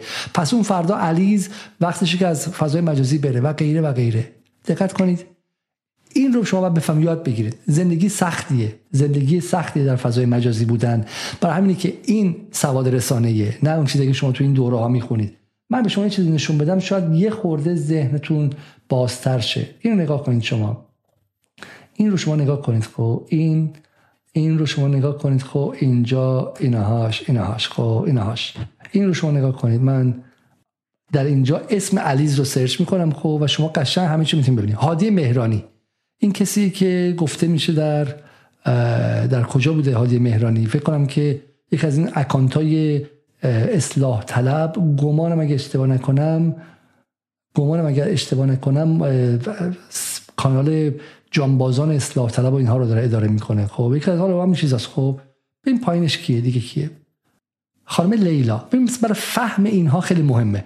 لیلا که من ای وارد صفحش بشم شما می‌تونید ببینید که یه خانومیه. خب با موی افشان لباس قرمز. یک کارشناس ارشد بیولوژی برنامه نویس همسر و عاشق یاره. به من پیام خصوصی ندید. تحول خواهی ساکن قربت ادعا می‌کنه در ایتالیا. ضد استبداد. جنگ تحریم تجزیه. و صد البته لیلای مجنون ایران. خب خدا پدرتو بیامرزه. خب خیلی از دوستانم میشون دنبال می‌کنن. خب و این اکانتی که به تدریج داره بزرگ و بزرگتر میشه و به قول انگلیسی چاقش می‌کنن خب؟ و یک شبکه‌ای که این رو بالا میارن. حالا این لیلا کیه؟ لیلا کسی است که همیشه سر بزنگاه ها حاضره و جالبش اینه که خیلی اطلاعات خاصی داره. اطلاعاتی داره که از یک زن مقیم انگلیس و ایتالیا و اینها خود بعیده که اینقدر اطلاعات به روز و درجه یکی باشه خب؟ و شما نگاه می‌کنه این لیلا می‌تونه یک مردی باشه در زیرزمین وزارت اطلاعات. یا یک چم خانومی باشه در تهران داره کار می‌کنه. ولی قصه یک روایتی برای لیلا ساخته شده خب؟ و این لیلا رو شما دنبال کنید می‌بینید که همیشه موقع برای دفاع از ظریف میاد برای زدن علی باقری کنی میاد برای حمله به ابراهیم رئیسی برای دفاع از دستاوردهای دولت روحانی میاد. در زن زندگی آزادی تمام فضا رو مهیا می‌کنه که به شکلی بسیجی ها کشته شن. ولی بعدش یه دفعه میاد یک چون یک توییتی هم در حمایت از رهبری و قدرت منطقه ایران می‌زنه خب. و به صورتی میگم این جاست که ذهن شما گروگان گرفته میشه. برای من از اینکه شما از علیز بدتون میاد پیچ کنه گلایه ای ندارم. چون سلاح هایی که امروز در فضای مجازی استفاده میشه خیلی خیلی پیچیده است. برای همین که حتی روشنفکران ایران هم مثل یوسف اباذری و اون و این و این فارغ از اینکه چه اعتقاداتی دارن اما خبری که به دستشون می‌رسه امروز خبری که process شده است. ما گوشت خام بهمون نمی‌رسه. گوشت process شده رو می‌خریم از بازار. کی process کرده؟ اینا process کردن. این نیروهای میانجی رسانه‌ای process کردن. برای ما توی کانال های خبر توییت فلانی می‌بینیم. یه کاربری به نام لیلا از ایتالیا گفته که من دیگه خسته شدم. خب آبروی ایران هیچ اینقدر نرفته. وای. و اینجوری که احساس های ما و affect و با با این تاثیرات بهش میگن affectivity 24 ساعت مورد حمله است. خب حالا میام پایین تر در مورد علیزاده. تمام شبکه رحمت الله بیگدلی. رحمت الله بیگدلی کیه؟ روحانی که خیلی دارن نگرانه که من اینجا برم. این نخبه های اصلاح طلبن. تبا تبا تبایی. این خانمیه که من بتونم عکسشو پیدا کنم. عکس آقای خام عکس قذافی رو در فروردین 1401 گذاشته بود و نوشته بود که فعتب رو اولو ابصار و اشاره با آقای خامنه ای داشت. شش ماه قبل از زن زندگی آزادی. این تبا کیه؟ خانومه؟ نه. این به راستی یک معمور امنیتی و اطلاعاتیه. بدون هر گونه رو درواسی و اکانتش رو اگر دنبال کنید وحشت می‌کنید شما که چقدر روی نقطه است. چقدر روی نقطه است. و اصلاح طلبان نزدیک 500 تا از این اکانت ها رو در جاهای مختلف مثل مین گذاشتن. اینها یک شبکه بسیار منسجم از اینها دارن که اینها سرشاخه ها هستن. سرشاخه های نودها. نودهای فضای مجازی هستن شبکه هاشون هستن و اینها عملیاتی میشن و همدیگه بس میشن و آدم های معمولی ارگانیکلی به صورت طبیعی بعد به واسطه اینها تحریک میشن و خودشون میان و توییت می‌زنن و حرفا اینا رو تکرار می‌کنن. اینها اون زبان هژمونیک رو و مسلط رو بلدن. مسلطن. از 76 به این ور کدها چی بوده نمادهای ذهنی ما چی بوده و اونها رو مرتب اکتیویت و فعال می‌کنن. ولی حالا اگر شما اهل علوم انسانی باشید اهل زبان شناسی باشید اهل ساختار شناسی و نشان شناسی و بحث های به شکلی تحلیل ایدولوژی باشید و یه مقدار روانکاوی لاکانی و اینها بدونید خب قشنگ میشه اینها رو برای شما باز کرد که چه زنجیره زنجیره تداعی معانی در اینها باز میشه و چگونه اینها مرتب سوژه های خودشون رو احضار می‌کنن استنتاق می‌کنن و کاری می‌کنن که شما که دارین می‌خونی فکر می‌کنید که علیز فلان فلان شده. من برم یه توییت علیش بزنم. برای همین ده درصد بالا به صورت مصنوعی و مهندسی شده و با این گروه هایی که دارن با هم دیگه فعالیت می‌کنن و بعد 90 درصد پایینم فوشایی که من به می‌خورم می‌دونم که طبیعیه. فوشایی که باقری کنی هم می‌خوره طبیعیه. خب اصلا چیزی نیستش مردم عادی هستن. ولی مردم عادی توسط چه کسانی افسارهاشون کشیده شده و نخهاشون مثل خیمه شب بازی کشیده شده؟ توسط اینها. توسط اینها که دارن مهندسی می‌کنن. درسته؟ و اینها دقت کنید که سر زن زندگی آزادی همیشه سمت بسیجی کشی و سرباز کشی قش کردن و به صورت خیلی تصادفی توی گیومه همیشه جایی باید میستدن که ایران به سمت جنگ داخلی بره. عملا همیشه همیشه چیزی تحریک کننده می‌گفتن که به اون سمت بره و از حدود یه ماه پیش به این برم سویچ موتور انتخابات مجلس رو روشن کردن خب بقیه این پیام برازجانی. امیر فرشاد ابراهیمی که یادتون هستش در قضیه قتل زنجیره‌ای معین شد. خب دامون. شهرزاد. شهرزاد یکی از اکانتایی که همیشه از وحید حاجی پور هم گفتم خبرنگار نفت بودش. خب ستار سعیدی خبرنگار بی بی سی هم نگران رفتن منه. خودشون در بی بی سی سال 25 میلیون پوند درآمد بودجه دارن. نگران کانال یوتیوبی منه که بعد بسته شه. و اصلا بعد بپرسین چرا اینقدر نگران کانال یوتیوبی هستن. خب خیلی خیلی خیلی جالبه. خب که اینها همشون میگم امروز هزاران هزاران هزار علی احمد نیا جز اداره کننده های صفحه ایران منه در همون گروه برجامی خب رضا مظاهری و غیره و غیره. خب حالا اینم که پیرپکا جکی که نه. اینو ببینید علیز رفت خب اینقدر خوشحالن خب اینقدر خوشحالن خب. برای همین بحث ما اینه که با این تعداد خیلی اندکی حدودا 500 600 هزار تا اکانت با دو تا روزنامه مرکزی هم میهن کارگزاران اعتماد و و همیهن کارگزاران اعتماد و شرق. خب با بدنی اینا تونستن شرقی که میگم همون شرقی که در زندگی آزادی نقش داشته از شوخی نداره. تونستن جرقه رو بزنن جایی که لازمه. اینها کشور رو به آستانه جنگ داخلی کشوندن. حالا می‌تونن تصمیم بگیرن که کی بیاد کی نیاد خب و الان برای انتخابات بیان و غیره. بحث چیست؟ بحث اینه که ما همسال من پریسا نصرآبادی و کسای دیگه که خود غرب رو آشنا هستن ما می‌تونیم بازی اینها رو رسوا کنیم دیکود کنیم رمزگشایی کنیم از این بازی.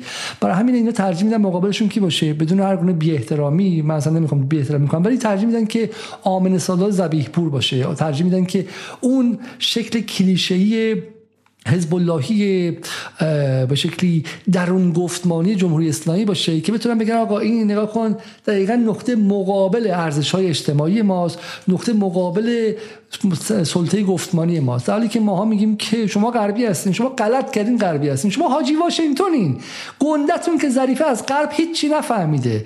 غرب و کسی می‌فهمه که حداقل چه می‌دونم یه آشنایی اولیه با منتقدین مهم غرب در این 100 سال گذشته داشته باشه. دو جلد کتاب دولوز و چه می‌دونم آدورنو و هورکهایمر و به شکلی متفکران فرانسوی و لوکاش نقد غرب از غرب رو فهمیده باشه. این چیزی که شما به عنوان غرب خوندین که بنجل غربه. اون چیزی دست ظریف دادن که بنجل غربه که خب تو همین چند به شکلی روابط بین الملل هم چهار تا گردن کلفتی خونده باشه که نگاه از بالا دارن و می‌تونن مکتب ها رو با هم دیگه بدن. اینکه شما رفتی تو غرب به یه جای غرب دست دادی. ظریف با فهمش از فهم جزئی گراش از رئالیسم از من می‌خوام از آیدیالیسم و مکتب آیدیالیسم خب به, به دوم فیل دست داده در تاریکی. دوم فیل دست داده اومده توی دهات خودشون.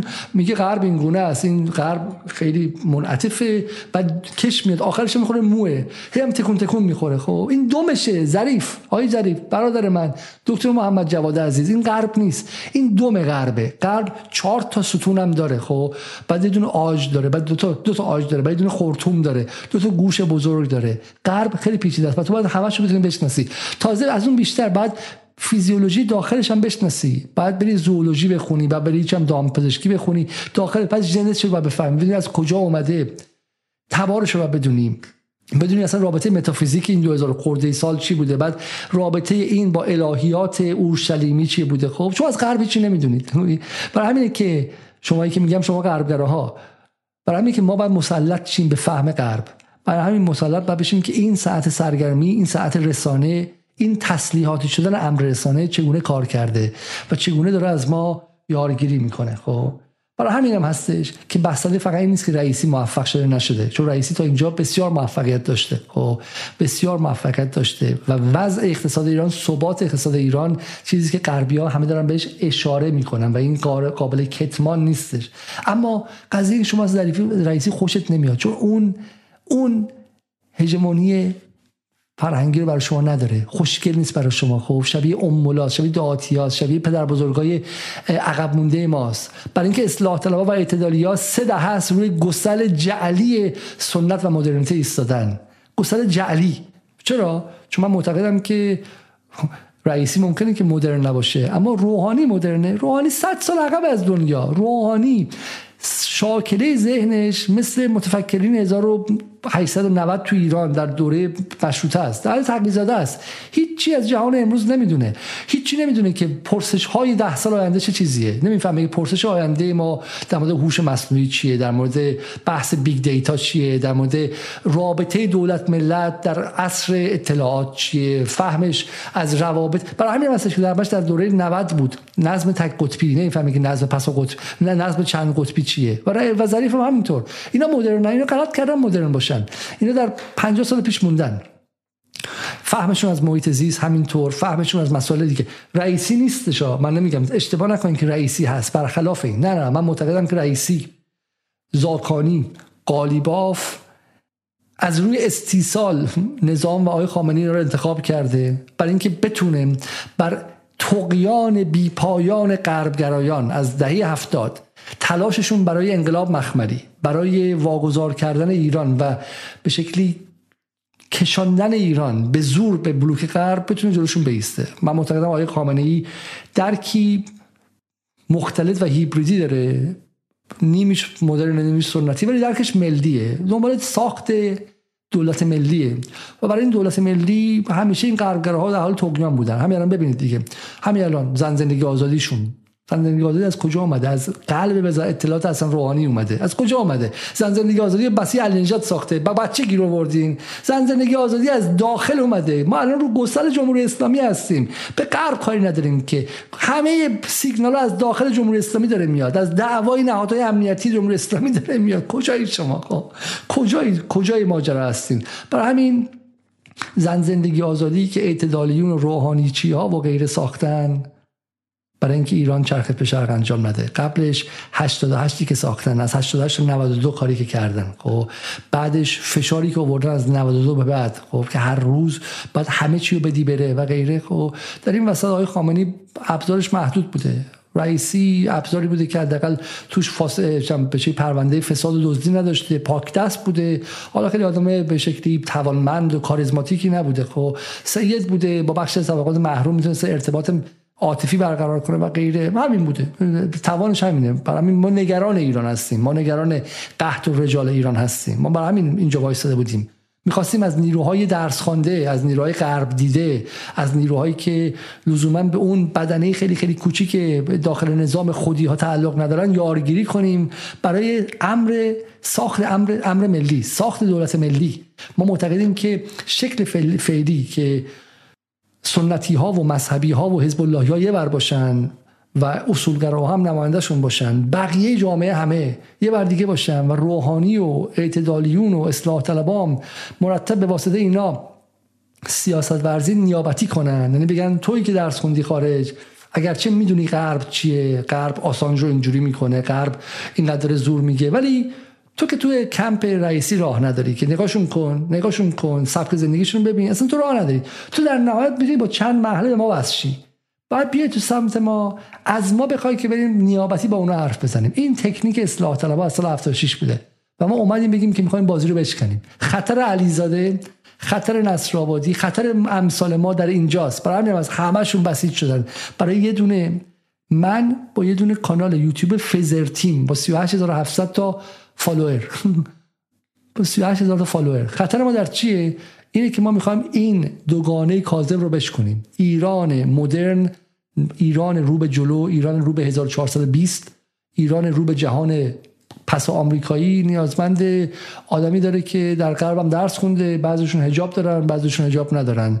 بعضیشون شام سبک زندگیشون سنتی بعضیشون سبک زندگیشون سنتی نیستش. خب به کسی هم ربطی نداره. ولی همشون خواهان ایرانن. همشون از دیدن موشک hypersonic ایران کیف می‌کنن. همشون از دیدن قدرت پهبادی ایران کیف می‌کنن و همشون می‌خوان دلار طوری له وردشه که دیگه نتونه کشوری مثل ایران رو به آستانه جنگ داخلی بکشونه.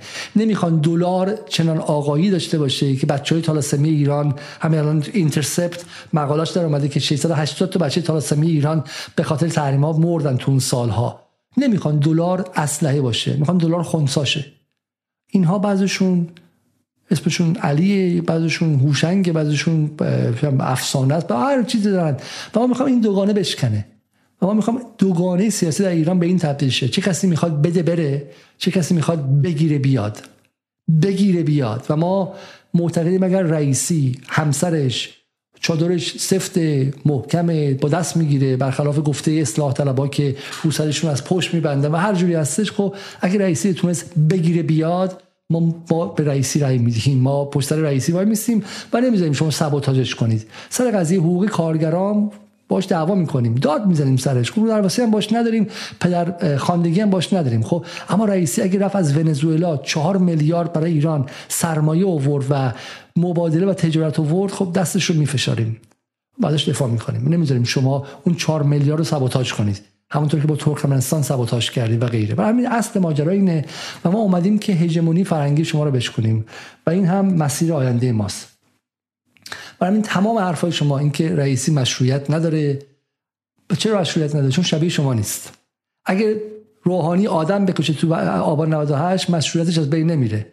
رئیسی اگر در دوره زنزندگی آزادی بشه مشروعیتش از بین میره. خب ببین در واقع همه اینا به صورت پیشینی ساخته شده. مشروعیت محبوبیت همشون اینه که کی به غربیا نزدیکتره کی دروازه رفتن ما به غربه کی دروازه نرفتن ما به غربه.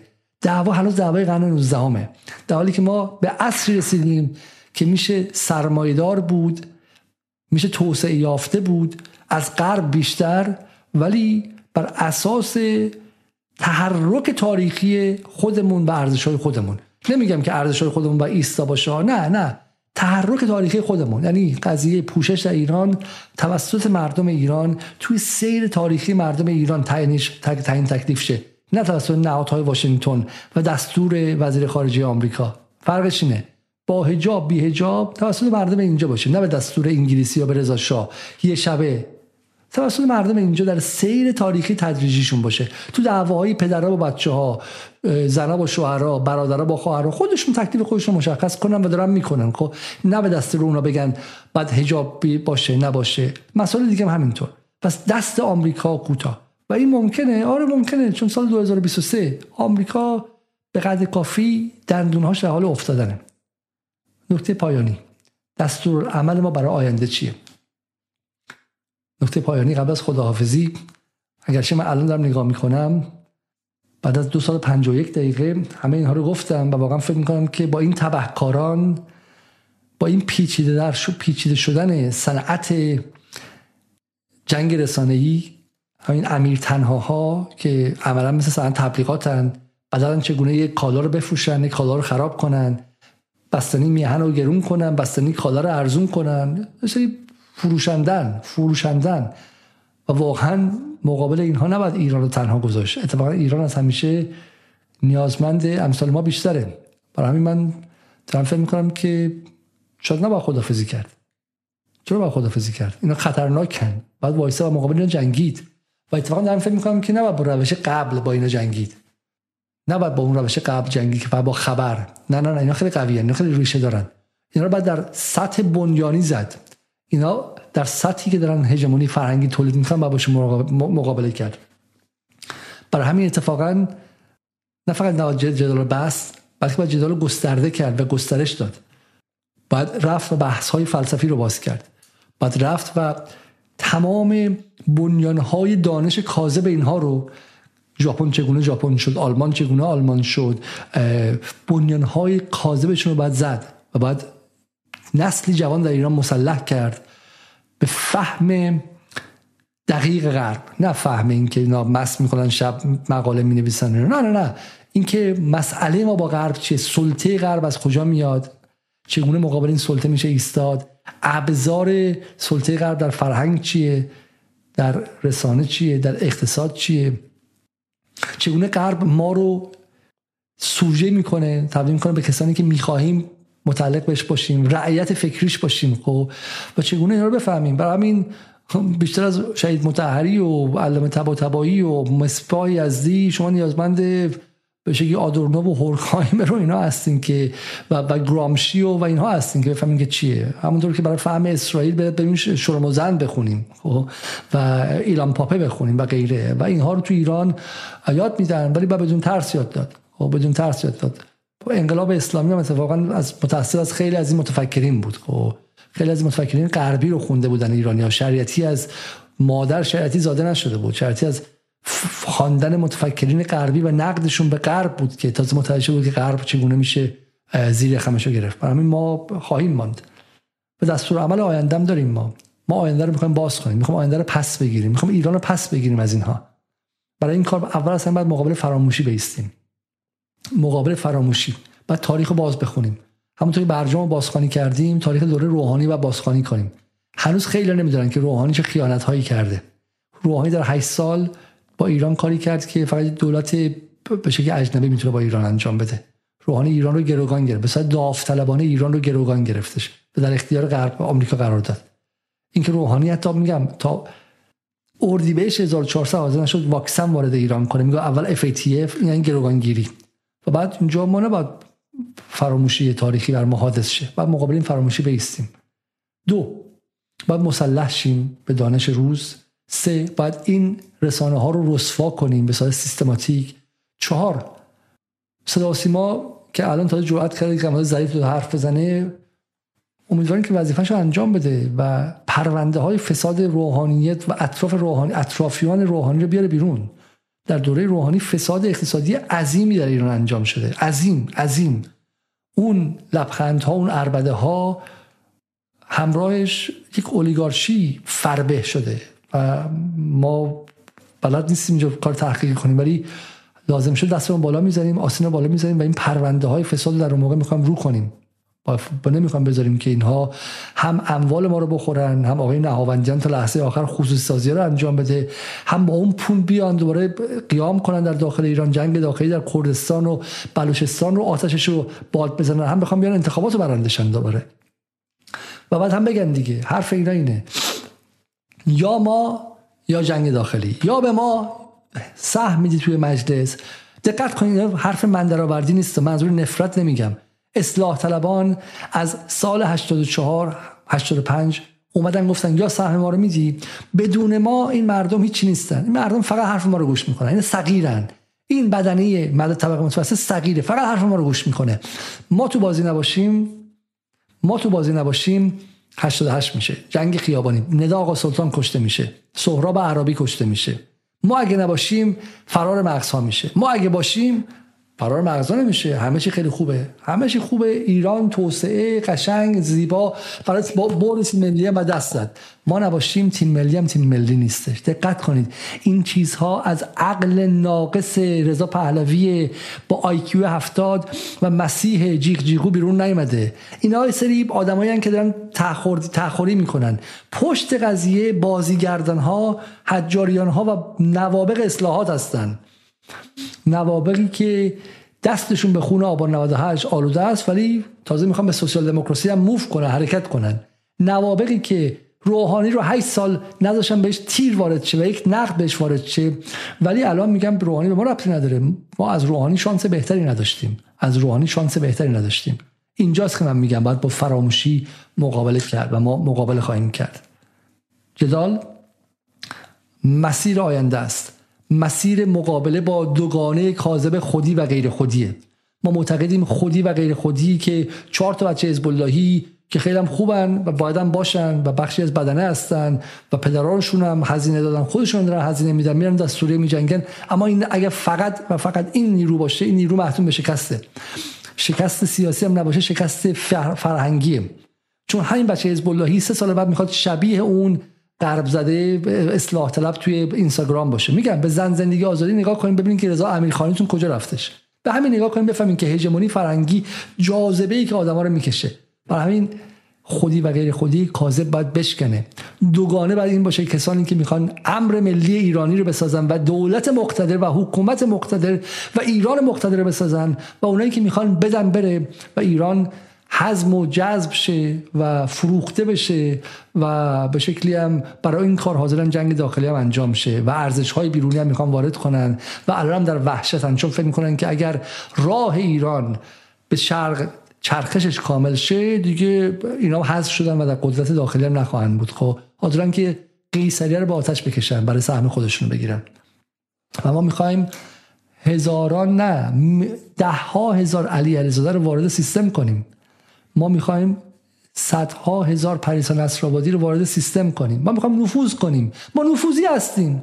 ما می‌خوایم نفوذ کنیم. به جمهوری اسلامی به انقلاب اسلامی می‌خوایم نفوذ کنیم و می‌خوایم بگیم که همه کسانی که به دنبال ایران مقتدر هستن به دنبال ایران هستن نه به دنبال اینکه ایران رو بفروشن به غرب باید اینجا باشن سهم داشته باشن و باید بخشی از این قضیه باشن. جمهوری اسلامی و نمی‌خواد دنبال امر نیابتی هم برن. برن به اصلاح طلبا بگن که اصلاح طلبا به روحانی بگن که روحانی بره تو قدرت بعد مثلا اون بخواد به سپاه بگه. نه خودتون برین مذاکره کنید. برین خودتون دانشتون رو منتقل کنید. به سپاه به مجلس به نهادهای حکومتی و من از داخل نظام همونهایی که عقلشون به امر ملی می‌رسه می‌خوام که این این تقسیم بندی های جعلی رو بذارن کنار. این چرا؟ خودی یعنی چی؟ یعنی حسن روحانی. خودی یعنی چی؟ یعنی بیژن زنگنه. خودی یعنی آخوندی. ها داشتن شما رو تا پایه فرات تا لحظه فروپاشی بردن تو این چهار سال گذشته. با آبان 98 و با زن زندگی آزادی اینا خودی هن؟ اینا کجاشون خودی هن؟ نه ما خودی هستیم. که سر زن زندگی آزادی کنار کنار ایران بودیم. و قلبمون می‌زد که یک قطره خون در این کشور نریزه تا اینکه این کشور به ورته سوریه سازی نرسه. خودی ما بودیم نه حسن روحانی که سالها رئیس شورای امنیت ملی بوده نه آخوندی نه غیره. برای همین این دوگانه خودی و غیر خودی و شکسته شه و ما برای این کار برگشتیم. جدال تازه کارش داره شروع می‌کنه و کار عمیقش هم شروع خواهد شد. علیه این هژمونی فرهنگی علیه این گروگانگیری از ایران در سطح وسیع نامرئی. سلام. منتظر شما در این مسیر هستیم و امیدوارم که این مسیر رو با همدیگه طی کنیم. تا برنامه دیگر شب شما بخیر. اما این سلام رو از سمت جدال بپذیرید.